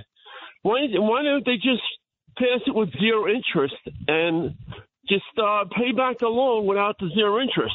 Why does the government have to be a hack, a shyster, to get the money off of these kids? Because the government took uh, total control of the student loans in 2008 with Obama and Biden in office. So Yeah, I think well, that was a plan to do that. This is a good question, John. Thank you so much for the call. You raised some great. Number one, that's a great point on the on the abortion issue. Talking about it wasn't just the number of people aborted, but the future generations that would have procreated from them. So great point. And student loans again, another good point. If they really wanted to just get the loan money back and just break even, they could do that too, if they chose to. Ralph in New Jersey, welcome. You're on WABC Talk Radio Uh, 77. let, me, make- let me get right to my point, Bo, with the changing political dynamics going on in our country right now, and you know Nancy Pelosi coming to terms with that, finally bow out or step uh, out of the way. Now the question becomes, why is Mitchell McConnell still around, Bo? Because that, I can make the case about about Mitchell McConnell. He is not producing the desired outcome in this last midterm election. Just, I mean, we had formidable uh, candidates in Pennsylvania, in Nevada, as well as in, in Arizona. That's, you know, uh, case number one I can make about him. Mitch Case McConnell did. Wait, wait, wait. You ask it. You asked the question. Let me answer it. Because Mitch McConnell has the votes of most of the senators. That's why he's still around. Most of the senators that are on the Republican side in the Senate are not conservative. We had 10 senators stand up and say, maybe Mitch, it's time to go. Which means we had 39 or 38 that stay, that said, no, Mitch, we love you. Because Mitch hands out the money. He's, this guy raises tens of millions of dollars and he hands it over to some of them, to the ones that he likes. And yeah, he doesn't like the conservatives, the true conservatives. That's why he didn't put money in Masters' campaign. In fact, he took money. He they had this is kind of duplicitous when you think about it. There were buys made on behalf of these conservative candidates. And then in the height of the election, they say, Oh, we're going to take the money away. So they set you up and then they take the money away as you're closing in on the final weeks of the election. That is duplicitous. And Mitch McConnell knows how to play games. That's why. Now, look, I have not been one of these Mitch has got to go people. I've always reminded people what Derek said during the first hour, right? Ab- about Mitch McConnell and Merrick Garland. Yep, yep, yep. But you know what? I think Republican voters are just getting sick of this because cycle after cycle, they see what Mitch and the boys do. And let's make no mistake about it. It's Mitch and the boys. And they see what Mitch and the boys do to the candidates that they don't like, and they don't like candidates that support Trump. That's really clear and it's really obvious. Now, go ahead and finish, Ralph. Sorry to interrupt. Go ahead. the, the, the second case that I want to raise with regard to uh, Mitchell McConnell, and this is alarming to me, this is of concern to, is the fact that he, he, he is deeply influenced by China. I mean, Elaine Chao is a Chinese national, for goodness sake. Why don't people understand that? You're talking about his wife. His wife is an American. She's an American citizen. She's an American citizen. And we have plenty of people here. I, I don't like that line of attack. She's Chinese. Well, hell, this is America. We have a lot of people here from other nationalities, from other countries. And they're American citizens. And to me, once you're an American citizen, end of story. Unless you do something do something that is against this country. Otherwise, you are an American. I just don't like that line of attack. Not at all. Anyway, thank you for the call, though, Ralph. Love you, bro. Ralph in New Rochelle, you're up next. From Ralph to Ralph. How you doing, Ralph? Good morning, Mr. Golden. Always a pleasure to speak with you. And you answered my question while I was on hold waiting to speak to you. I wondered why Donald Trump is constantly under investigation, constantly, I believe, being persecuted. And you mentioned all these shady deals and all the money these politicians are making on both sides of the aisle.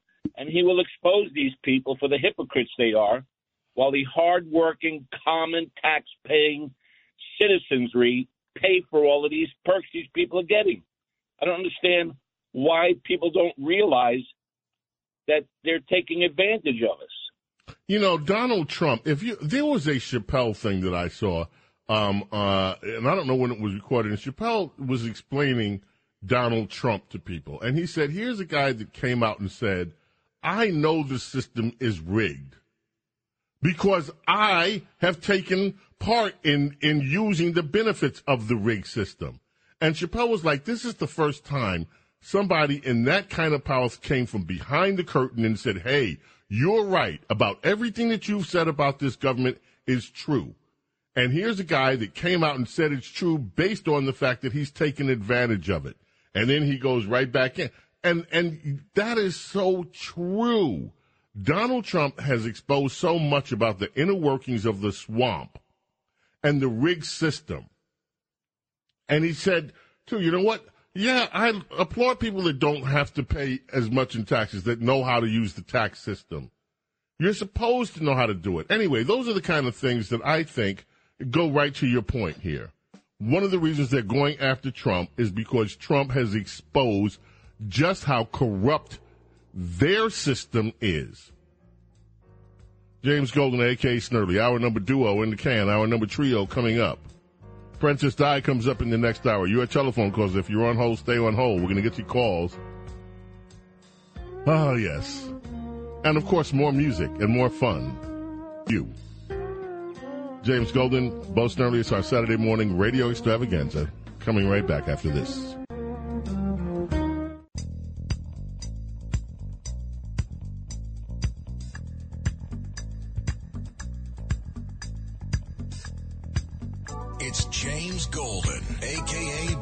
Bo Snerdley, on 77 WABC, the crown jewel of American radio. Welcome to our number trio of our Saturday morning radio extravaganza. James Golden, Bo Snerdley here with you, reminding you of a few things. Get the WABC app. Check out the WABC website. You can get all the podcasts on WABC website from every show, from everybody here. And that's, uh, that's a good thing. Also, you know, I do a daily news blast, uh, twice a day. It's called the, the Daily BS. And if you go to jamesgolden.com or bosnerdley.com, you can sign up for the Daily BS. And twice a day, get news delivered right to your inbox. And I'm telling you, the selection of stories is amazing, powered by American Wire News. So, uh, there's that. And now there's this. Uh, Paul Krugman, who's very rarely right about anything, in the New York Times, is this the end game for crypto? No, it's not. Now, I happen to do a podcast every week with one of the smartest guys in crypto, in blockchain. This guy runs a fund for wealthy individuals who are in that space and institutions. Uh, his name is James Eisenberg. The name of the fund he runs is Interblock Capital.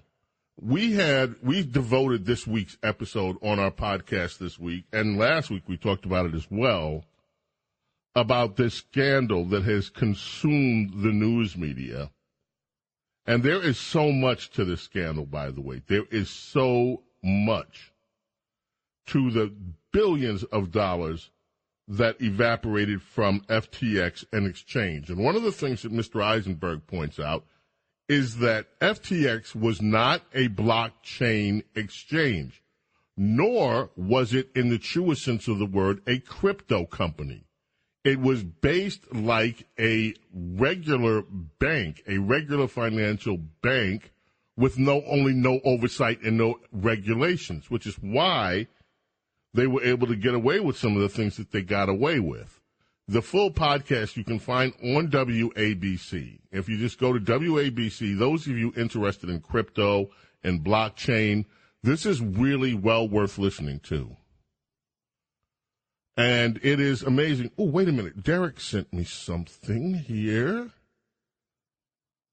Uh huh. Use, yep, yep, yep. Nancy Pelosi's legacy to make us all rich. Wow. I'll have to read the rest of that during the break. Anyway, so uh, Mr. Krugman is asking, is this the end game for crypto? No, it is not. We're just at the beginning stages of crypto. And I understand that there are a lot of people, investors and so forth, who put money in, who lose money with some of these scams.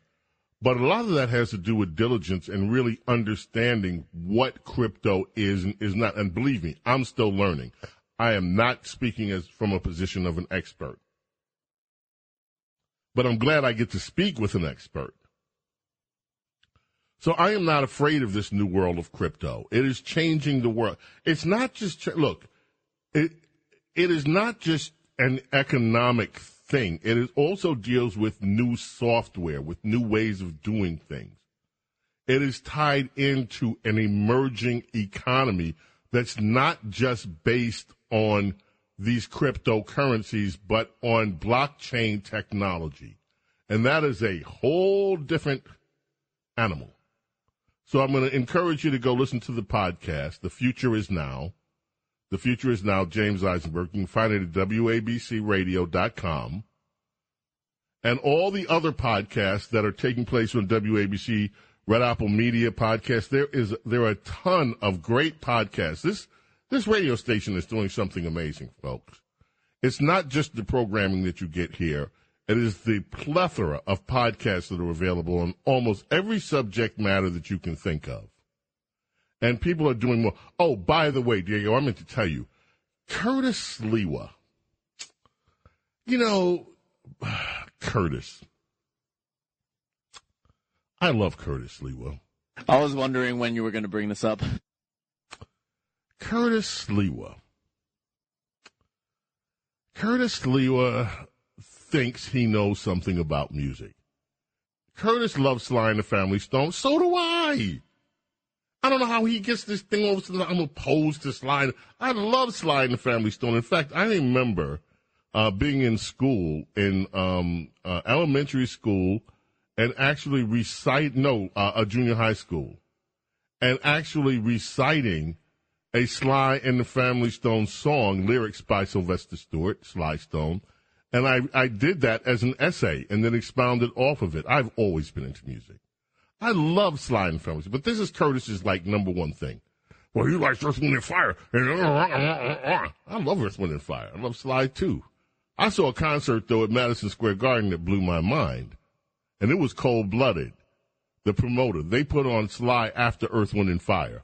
Now, who would do that? Because when Earth, Wind, and Fire got through, people just were like, okay, I'm done. I'm out. I'm gone. They didn't even wait to see Sly. They were like, this was a great show. I'm tired. I'm going home. I, y'all wore me out. I mean, I stayed because I was a Sly fan, but I mean, half the audience left. I thought that was ruthless. Why would you put on anybody after Earth, Wind, and Fire? But anyway, that said, Curtis is now challenging me. Curtis, you poor soul. I love you, Curtis, but you have to be out of your mind. Curtis is challenging me to do, we're going to do competing playlists. Both of us are going, we're going to figure out the mechanism to do this. We are going to issue a playlist, a piece each week and see who you, the audience, prefers whose playlist more. You don't stand a chance, Curtis, unless you rig the number somehow. I mean, unless you, you what are you going to do? Hire the Maricopa County guys to do the counting here? That's the only way you're going to win, if you ever win. Curtis. I mean, I love Curtis. Look, stick to keeping people safe on the streets, Curtis. You're an expert at that. Leave the music stuff to the big boys, Curtis. I'm Just kidding. Oh. so it'll happen soon. We're trying to figure out the mechanisms how to do this stuff. The Curtis playlist versus the Snerdley playlist once a week. And we'll see we'll see who likes what. And then Curtis and I are supposed to be also working on something. Uh, you know, Curtis does an adoption program, which I admire very, very much, for rescue cats. And it's something that I'm interested in too. So we're supposed to be trying to work on something to benefit um, um, animal rescue for cats. So we've got a lot. Curtis and I need to sit down and get all this stuff straightened out so we can just do it instead of talking about it. Uh, let us see what else. Yeah, yes, yes. Nancy Pelosi is historic. You can't read or you can't hear or read a story about her without hearing how historic the first female Speaker of the House was. Yawn. I love this. Derek Hunter is actually writing a piece. Use Nancy Pelosi's legacy to make us all rich. I love it, Derek. This is awesome. He's right. His column. I think he did his column on it. Yes, indeed. Use Nancy Pelosi's legacy to make us all rich. Derek Hunter, this is brilliant. I'm going to look at Townhall and see whether it's published later today, tomorrow. More of your calls coming up. We're going to break early because I want to get Princess Di in here, and then we want to leave time for plenty of calls this hour. So that's what we're going to do. Princess Di will come back when we come back, and then after Princess Di, your calls at 800-848-WABC, 800-848-9222. Don't go away. Coming back really soon. It's time for Radio Royalty with James Golden and America's Princess of Policy, Princess Di. The majestic music brings us to the majestic personality, the intellect, the wisdom, the wit, the wonderfulness of Her Majesty, our Majesty. Oh, stop. Oh yeah, I like to suck up. Oh, my To goodness. royalty. Sir James. Yeah. I'm hoping that one of these days, you know, I've been watching Game of Thrones. I finally decided to throw in the towel. And and it's like this thing goes on and on and on forever. But the Game of Thrones thing I find is instructive in a way of American politics. A bunch of duplicitous bastards that just want power for themselves, that fight, that kill each other, that, that it's like nowhere in this is there re- any real regard except for one of them for the people. The rest of it's just about their own power and their own whatever. It's really, um, and I'm looking at that and I'm drawing contrast to Game of Thrones and to what's going on in Washington D.C. It's almost the same kind of thing. So I, I've been like, yeah, I, you know, all these. I tried to watch Game of Thrones years ago, and then they had one part in there that just to me was like the uh, what do they call that? The, the moment when the, the, they jumped the shark, and I was like, I'm not watching this you know, but then uh, this time around, for some reason, I said, okay, even though some of this stuff, I, I can't suspend disbelief enough to really buy into all of it. But this time, the, it, it's like uh, whatever. So I, I think about Washington C.C. and then we get this story today. I know you're going to talk about something that you want to talk about, but I just want to mention this to you first, Princess Di. You got these three House Republicans. We're not going to vote for McCarthy. Do you think there's any chance that McCarthy won't be the Speaker of the House? No, especially if the Democrats know that the base doesn't want McCarthy. I mean, they, you know, they will get as many Democrats as they need. Absolutely, it's going to be McCarthy. They, you know, they want us to stick with the fa- McPhail, Mc leadership, and if we don't on our own, they're going to make us. That's what I said to. I was. Uh, that's what I was saying earlier. Even if we get ten Republicans, the Democrats will line up twelve Democrats to vote for him to make sure that we get stuck with this guy. Yep, exactly. So we have to work around it anyway. We have to play on the battlefield as it is, not as we wish it would be. And I wanted to say a couple of things. I'm going to comment on things that you brought up just quickly. Uh, one of the one of the, the questions I have on you know every time you talk about Hakeem Jeffries, I am waiting for you to make the connection with his close and beloved uncle, and I I'm wondering why you haven't yet. Because I was waiting for you to do it. okay. You remember the fun that we have had with Dr. Leonard Jeffries, who is close to Hakeem, who says he's close to Hakeem. And you remember from the 90s when he had a theory about the sun people the sun and the people ice and the ice people. Yeah. Yes. Well, I'm just one. He had a lot of other wacky theories, but there was such enjoyment, uh, you know, at his expense, so called. And I'm just wondering why we can't put that on the table again so that Jeffries himself, if he becomes the leader in the House of the for the Democrats, is asked about it at some point.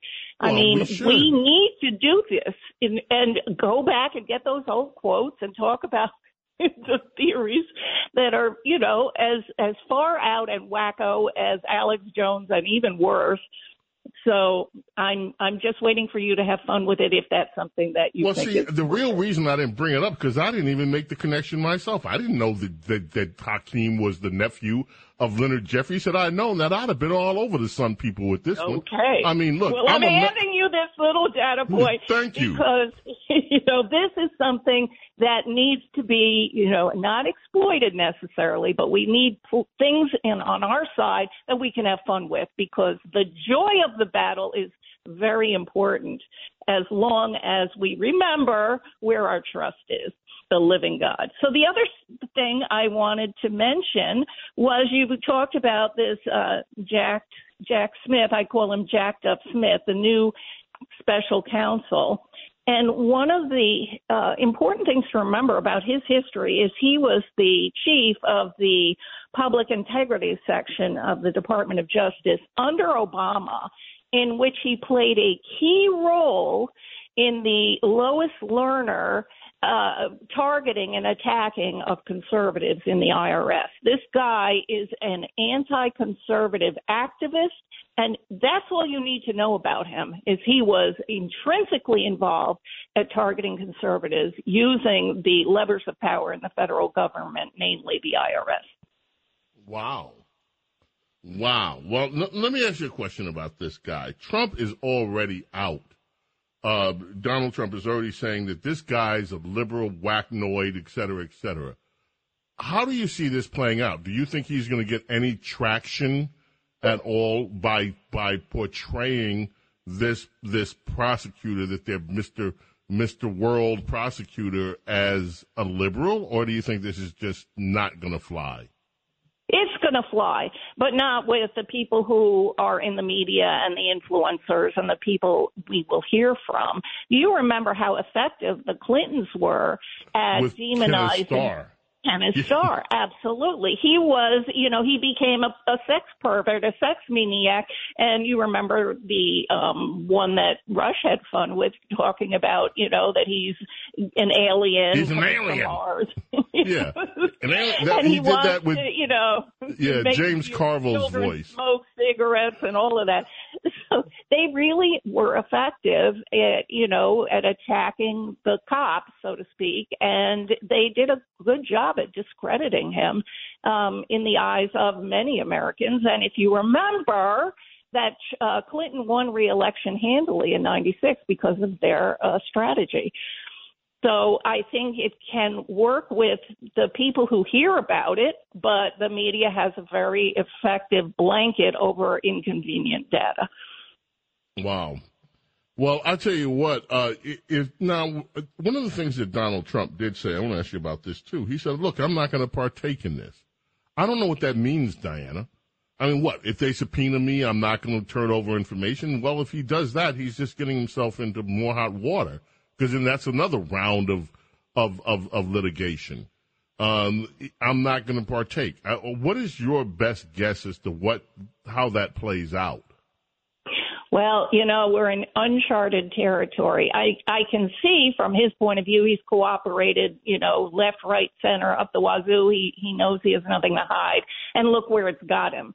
Well, it's got him that he's still standing. That's where it's got him. And the Washington Post this week, I don't know if you saw it, had a little, you know, uh, kind of shame-faced uh, acknowledgement that there was nothing in the Mar-a-Lago uh, raid that they found that was in any way a criminal. It was just, you know, Trump's ego. He want he insisted on keeping things that belonged to him, and so they're already kind of letting it be known that they didn't find all the things that they accused him of in the press, like you know, selling nuclear secrets and all of that nonsense.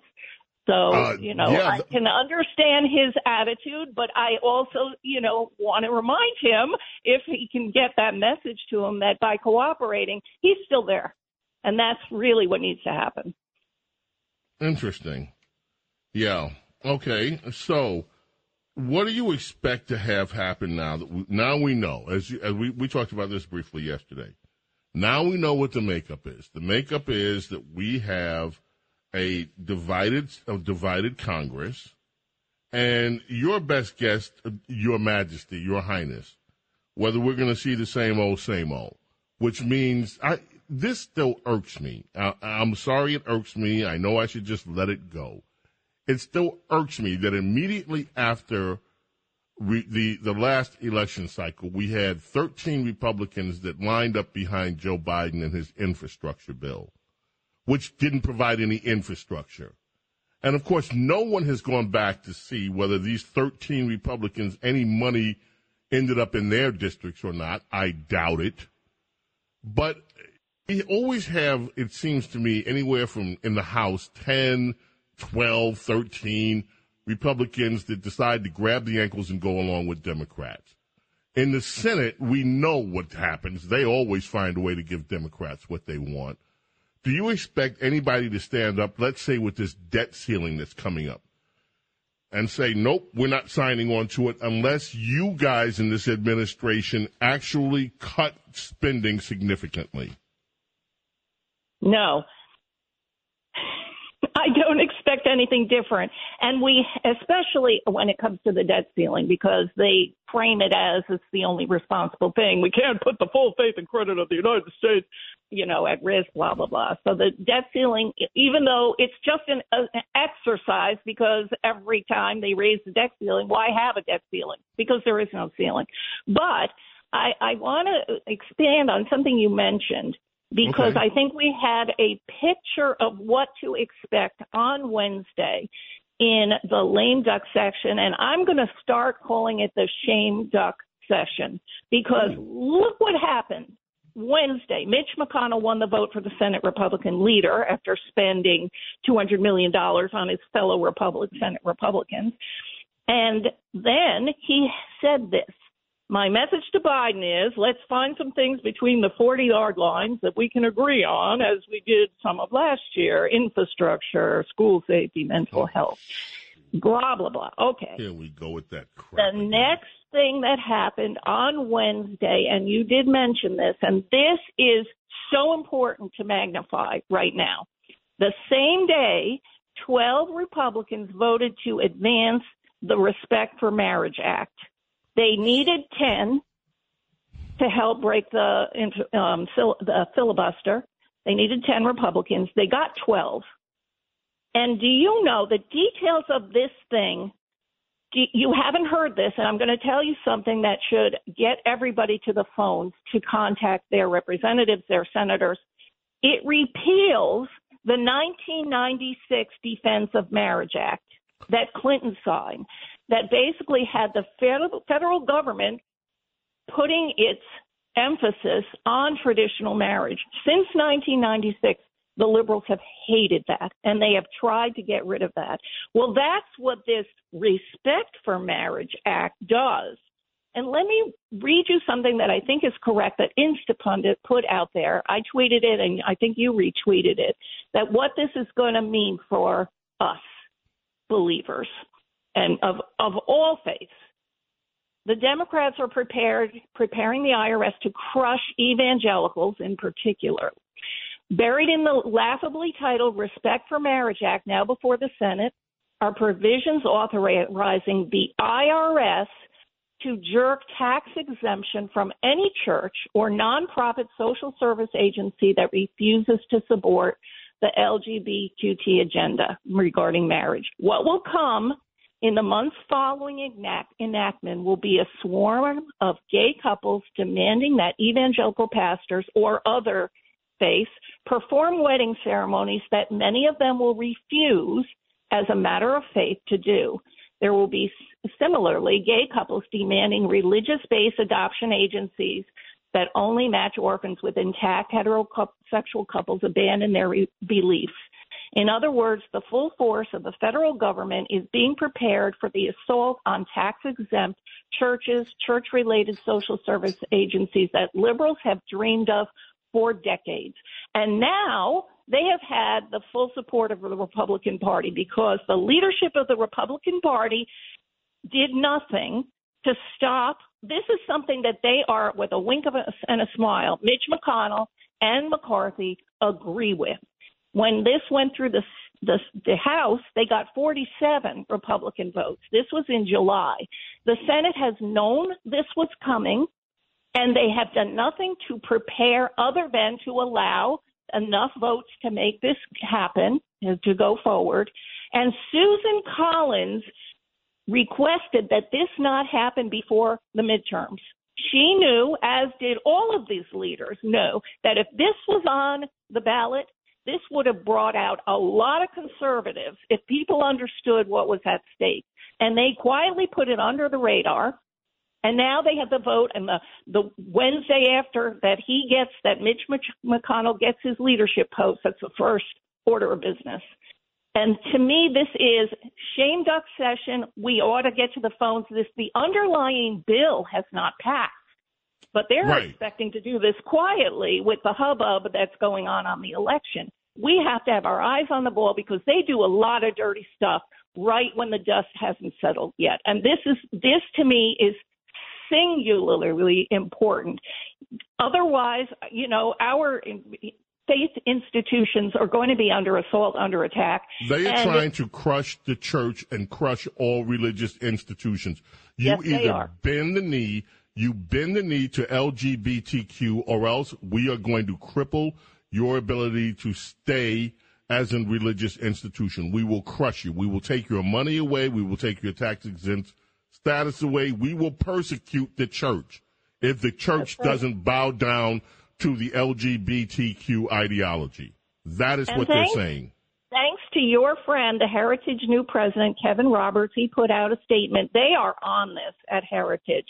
And he's the one who first put together the connection between the 87,000 new IRS agents and this legislation. He basically saw the you know stitches on the fastball. That's the entire point. That's the entire goal. And so we have to basically pressure because, as your question was, is there going to be any change in the Senate with the new makeup? Unless there's pressure put on the outside and overwhelming pressure put on the from the outside by us, these people are going to pass this. Wow. This is dev- this could be devastating. Yes. Absolutely devastating. I just I can't I'm I'm stunned. I had no idea that this was not in the reporting that I read on what was in this bill. Thank this is this is this is stunning, Diana. They are actually taking away the First Amendment for religious people. Exactly right. Now, this is going to be litigated, obviously, but in the meantime, as we've seen in the years between the enactment of a bad law and litigation when it can be overturned, a lot of people are hurt and damage is done. And, you know, there's a quote from Stephen Minnis, uh, who's president of a Catholic college. He said, Catholic institutions will have a tough time living our faith under this legislation. In fact, giving religious institution a tough time seems to be the point of the legislation. But the U.S. Constitution guarantees free exercise of religion, not just expression of religion. And so he is part of um, a legal move. He's filed an amicus brief. So they're they're marching. You know, lawsuits going to happen. But in the meantime, damage will be done, and that's what we have to stave off. The final vote has not happened, and we need to be activists to shut this down so that we have America with free exercise of religion. Diana, it is stunning, stunning, stunning, stunning. Well, you know what? When we do get when we do get uh, the president of Heritage, I'm, I'm, I've just put in a request while you were talking to get him on this show. I'd like you to join me for that interview if we can pull it off. Absolutely. Okay, Your Highness, this is in honor of you for allowing uh, me to understand the relationship between the Jeffries and the Ice people and the Sun people. Since I'm a Sun people, I would like to uh, offer this song to you, My Highness.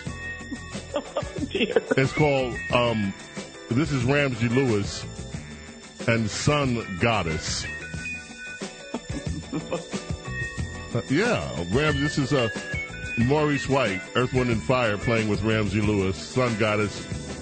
Your Majesty, thank you. Thank you, Sir James. Always awesome to have you. We'll speak with you later. Thanks for the heads up on this. Folks, this is serious stuff. We're going to try to get the president of Heritage on next week, early next week, so that we can try to get behind this and start trying to mobilize folks. This is incredible. James Golden, A.K. Snerdley, coming back. Your telephone calls coming up on our Saturday morning radio extravaganza. Don't go away.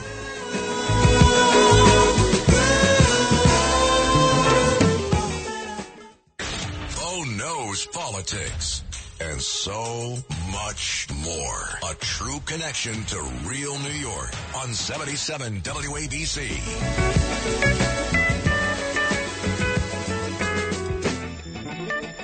WABC Talk Radio 77 in New York. Remember tonight, Cousin Brucey, Music Radio WABC.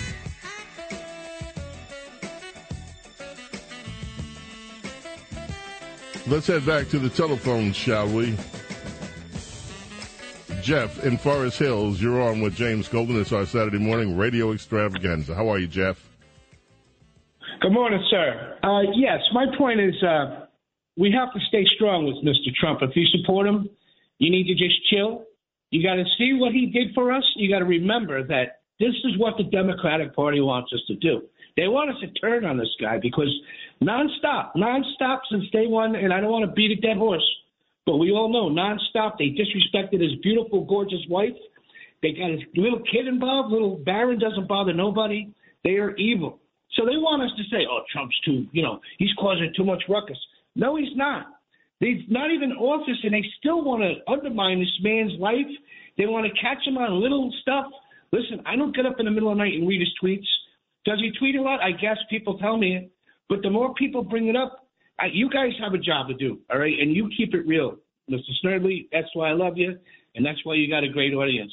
However, there's some people that work for 77 ABC or affiliated that are, you know, the Godfather. They said it straight up. You don't, you don't take sides against the family. You don't talk business at the table, and you never let the enemy know what you're thinking. So I don't know, man. It's you know, it's a crazy world we live in. I'm 100% supportive for Donald Trump. I don't pay attention to the everybody jumping in and, and want to destroy him and oh he's causing too much spotlight. No, they want us to think that. You see, that's their plan. So we're going to diss Trump to satisfy it, so we get along with the Democratic Party to even out the playing field. Is 100 percent absurd. It's Well, absurd. And It Jeff, thank you. Wait, one more Thank thing, you. sir. Go ahead. How about a Go ahead, little- Jeff. How about, a little, how about a little snapshot from Slade, baby? Come on. Ooh, I like it. We'll search for it. Okay. Thank you. Thanks so much, Jeff. Appreciate it. Let us go to Rick in Elmwood Park. How are you, Rick? Hey James, how's it going? You Good, might want to uh, cue up. You might want to cue up, cue up Greta Thunberg. She might get upset by some of the jokes I have to make. Uh oh. See, how dare you? How dare you? Okay. Uh, the first one I want to mention, Nancy Pelosi. She has a new career ahead of her. She's opened up a dog grooming salon just for female dogs, and she's going to name it after herself. Total. Now, come on. Come on. How dare you? Let's not equate anybody. Let's not talk about her looks, such as they. Let's not do that. That's not nice. Especially calling the woman a or equating her with uh, a canine. That's not nice. How dare you? Ah, Jimmy in Staten Island, welcome. You're on WABC Talk Radio 77. The pleasure is all mine. Just a couple of things, please bear with me, sir. I've been waiting, and I adore you. I really do. I, well, I love Thank you. you. I think you're great. I, no, I mean it. I love your show. People blow smoke, but I'm a devout Christian, and I'm telling you from the heart. When you played your guy, I forget his name, it escapes me right now because my mind is going berserk. But um, that music, that song, uh, uh, number 58, Yes, that was Diego. Yes, Golden. was. I'm home. If you don't mind, I'll call you James. No, But go um, ahead. Okay, James, I I'm home. Um, I just got out of Columbia Presbyterian. Five weeks I was in the hospital. I broke my neck, and I'm Oh, no. I'm in a ca- yeah I'm in a massive cast or whatever around my neck. I'm walking around like uh, uh, Herman Munster, but. My fate comes through, and God is going to get me through this. This is the first time sitting at my table with a cup of coffee, and I heard that song. I was like, I, I thought of Coltrane. I thought of this. I thought of.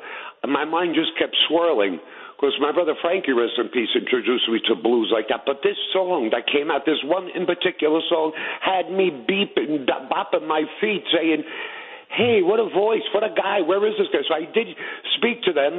They took my email, and he's going to let me know when, even if I have to take Access-A-Ride, when he's performing again, again with that open mic.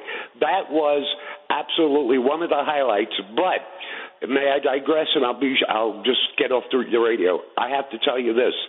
Your Princess Diana, she earns every word. Princess Di, everything you call her is everything she is.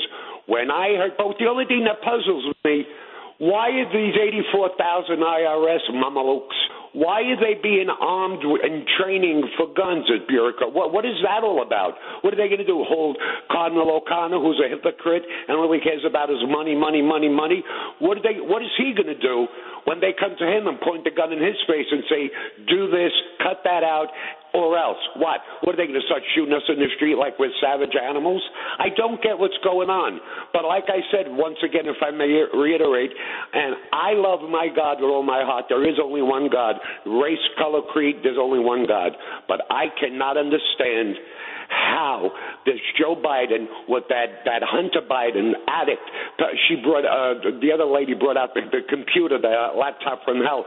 Everything is right there in everybody's faces. He smiles like a moron, and all of a sudden the other wimp is uh, the, the guy uh, Merrick Garland.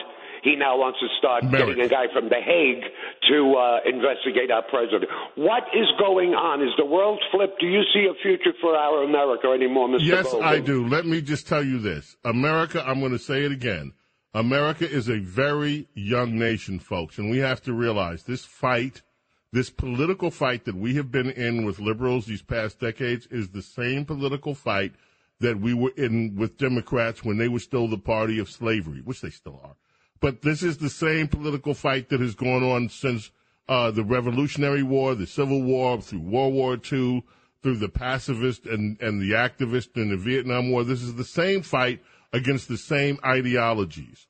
Okay, they have identified themselves since the 1920s as the progressives, but they were always part of the American history. These are the same fights that we are having. They take on more significance because there's a lot more involved now. Now they are actively, you heard Diana, you heard Princess Di, they are actively trying to crush your religious liberty. This is not, this is not hyperbole. This is in this measure. They want to actually attack the church now. A full frontal attack on churches and religious institutions who do not bow down to the LGBTQ ideology. This is real stuff. But do we have a hope for? Of course, we have a hope for America. We are a young country. This is a continuous battle. We have to do our parts. The greatest generation did their parts. We now have to become the greater generation. We cannot let these attacks stand and we just shrink off in the background. We have to be active in reclaiming the American dream for future generations. And I'm, of course, I'm optimistic about it because America is the, what Reagan said, the city on the shine, the shining city on the hill. That is us. We are still. Are we a perfect nation? Of course not. But we are still the land of opportunity. We are still a land. Look, you can even have this, this, this Democrat scammer come up and become a multi-billionaire. There are still so many opportunities in this country. So no, we cannot give up on this country, period. And there is still always going to be hope for America. We got to take a break. Coming back with more of your calls right after this. Don't go away. Welcome to the golden age of radio. James Golden, aka Bo Snerdley, is on 77 WABC. Sound like Elton.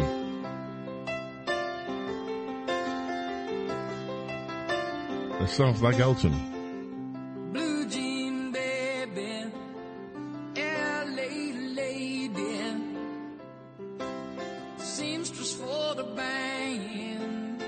Sir Elton. And brings us back on WABC. Okay, so an impromptu first installment of the Uncle Lenny Story Minute. My Uncle Lenny. Hakeem Jeffries' uncle, Leonard Jeffries, our uh, Scott has been already busy uncovering some of the. Well, I wanted to read about the Sun People and the Ice People, and what I found reads more like a Kanye West uh, stand-up routine. Uh, this is from the I don't know what this is, but it's called JSTOR, and it's it's an article from 1992 by Dr. Be- uh, Richard M. Benjamin. It starts on July 20th, 1991, Dr. Leonard Jeffries delivered his infamous speech addressing the Empire State Black Arts and Cultural Festival in Albany, New York. He described his theories concerning the melanin factor and the inherent coldness of whites. Voicing his now notorious racial theories, Jeffries berated, quote, the Jews who finance the slave trade, the Jews who control Hollywood, and the Kabbalah of Jews who preside over the city college. Jeffries saved a special place in his heart for mathematics professor Bernard Sohmer, whom he called the city college's head Jew. Hmm. We will have more. That is our first installment of Uncle Lenny, me and Uncle Lenny. Uh, uh, Hakeem Jeffries' uncle, Leonard Jeffries, me and Uncle Lenny. Look for more coming here on our Saturday morning radio extravaganza. Mm-hmm. Me and Uncle Lenny. Let's head back to the telephones, shall we? Let's go to Chris in the Catskills. Thank you for waiting, Chris. Hey, good morning, James. When all the dust settles from the recent election, the biggest winners are Kyrsten Sinema, the Arizona senator, and Joe Manchin, the West Virginia senator. And any renegade Republicans can collectively stand up to groupthink in both political parties when it comes to a check and balance upon bloated spending, whether it's for overpriced computer contracts to set up the Affordable Care Act or defense contracts or to keep an semblance of professionalism, logic, and sanity, whether our next president exhibits behaviors of megalomania, narcissistic personality disorder, diminished capacity, or just being a meathead. You have a great weekend. Whoa! Thank. Wow! I'm still trying to digest all of that. Thank you, Chris, for the call. I don't know whether I, I'm still trying to. The narcissistic part was like flag, flag, flag, flag, but I didn't even have time to really think it through before he was gone. We got to call him back and ask him to one of these. Not this week, but let's. I hope you call again so you can elaborate on some of these things because I love your take on the senators that did well, including Sinema and Manchin, and why you considered them. I want to get to the underlying why of your call. So call us back next weekend and let's continue this. That was interesting. Don't know whether I agree with it all, but it was interesting. Dom in Minnesota, my man Dom, how are you this morning, Dom? Fantastic, James. You know, we know that the FBI is famous but incompetent, run by full blown idiots, just like Hollywood is. But I was really dumbfounded by Director Stingray's statement that he had to hurry up on vacation on the Adirondacks and serving the country can wait. So just just like Rush, you are fast becoming the show prep for the rest of the media, sir. You know, Thank you. Chucky,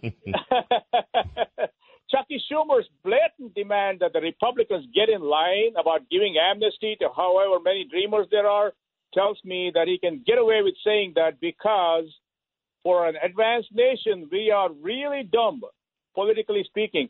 Less advanced countries are realizing that if the existing population is not given time to assimilate before bringing in new people, we may not have a country with the cultural balance needed to advance it. I am sad that people think that the world of this country, when they are outside and desperately want to get in, but once they're in the country of their dream, they're getting a Chuck U. Schumer as their leader and genderless party training as their lifestyle. These are designed to keep them suppressed, helpless, for the benefit of John Gotti's of politics. You know, I have personally spoken to people from Cuba because I, I in my profession, Africa, Asia, who said that they came here to get away from the very thing that Democrats are trying to impose on them.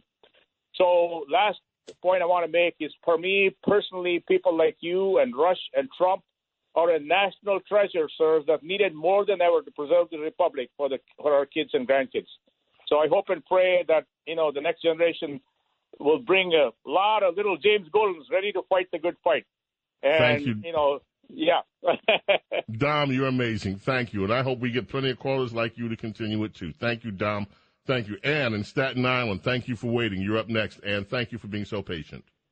I'll always see you, Bill. I'll always wait. Um, usually, you know, like I spoke to you the other day, I, I'm so, God bless you for bringing up the vaccines all the time. Um, but somebody had called into your show, I think it was last week, and they wanted to know what can the average person do to help, you know, and as we all know that New York is in a terrible mess. We're being destroyed every single day. And I was involved in legislation for like 40 years, heavily involved until my health. Now I'm retired and I can't do as much as I used to. But there are some basic things that people need to know. First of all, voting isn't the only way to be involved. Okay.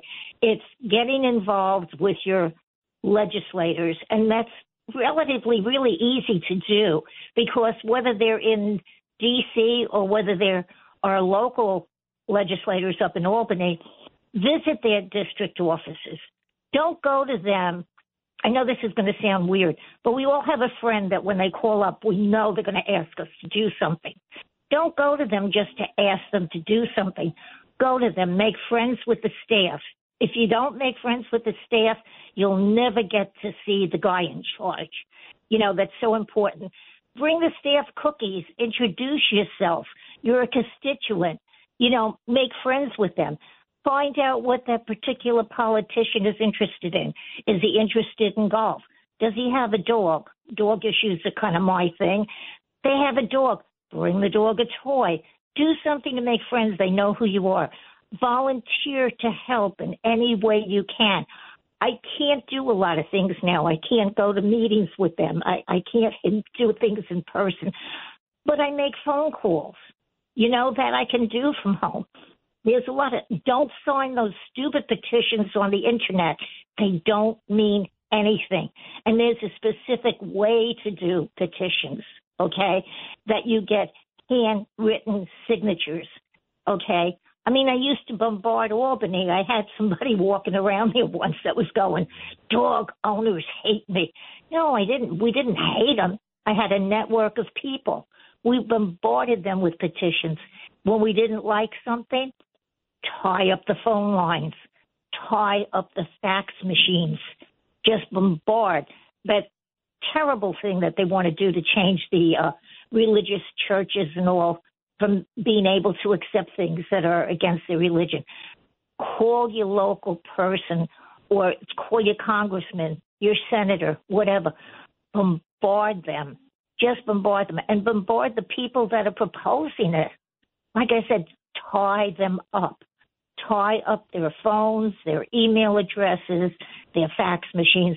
There's a lot of little ways. I wish that I could have the time to really go into anything or to help people that Well, are and I'm telling you, you're you are talking about organizing and then acting, becoming an activist, taking, Yeah. making sure that you're not just voiceless, actually taking a role and using the power that you have to effect change.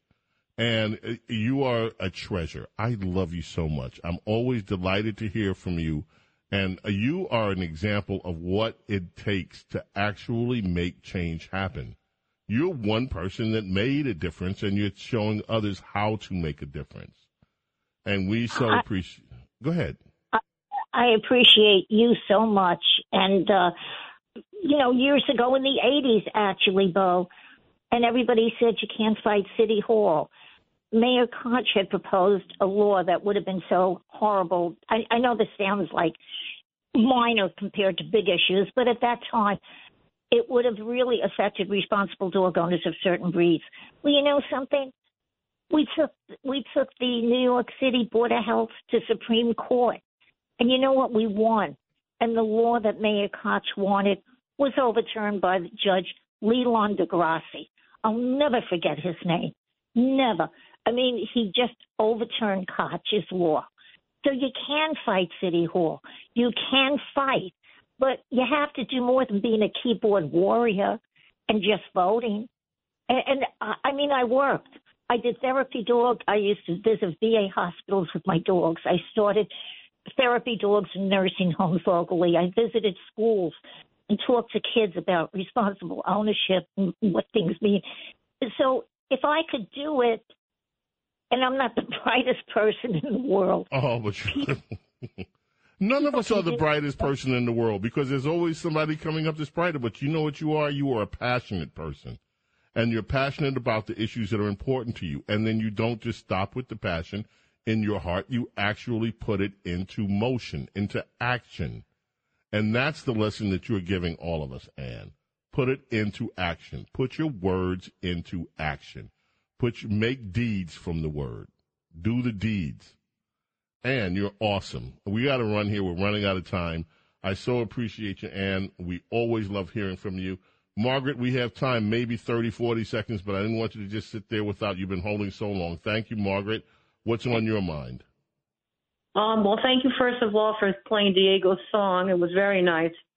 Um, I just want to say from the time I was a little girl, and I heard during the Cold War, and I heard that in Russia that people in Russia did not get the the right news, that they got fake news. Well, they didn't use fake news in those days, but they weren't being told the truth. It hurt me then, and I couldn't believe it that that would actually happen to people.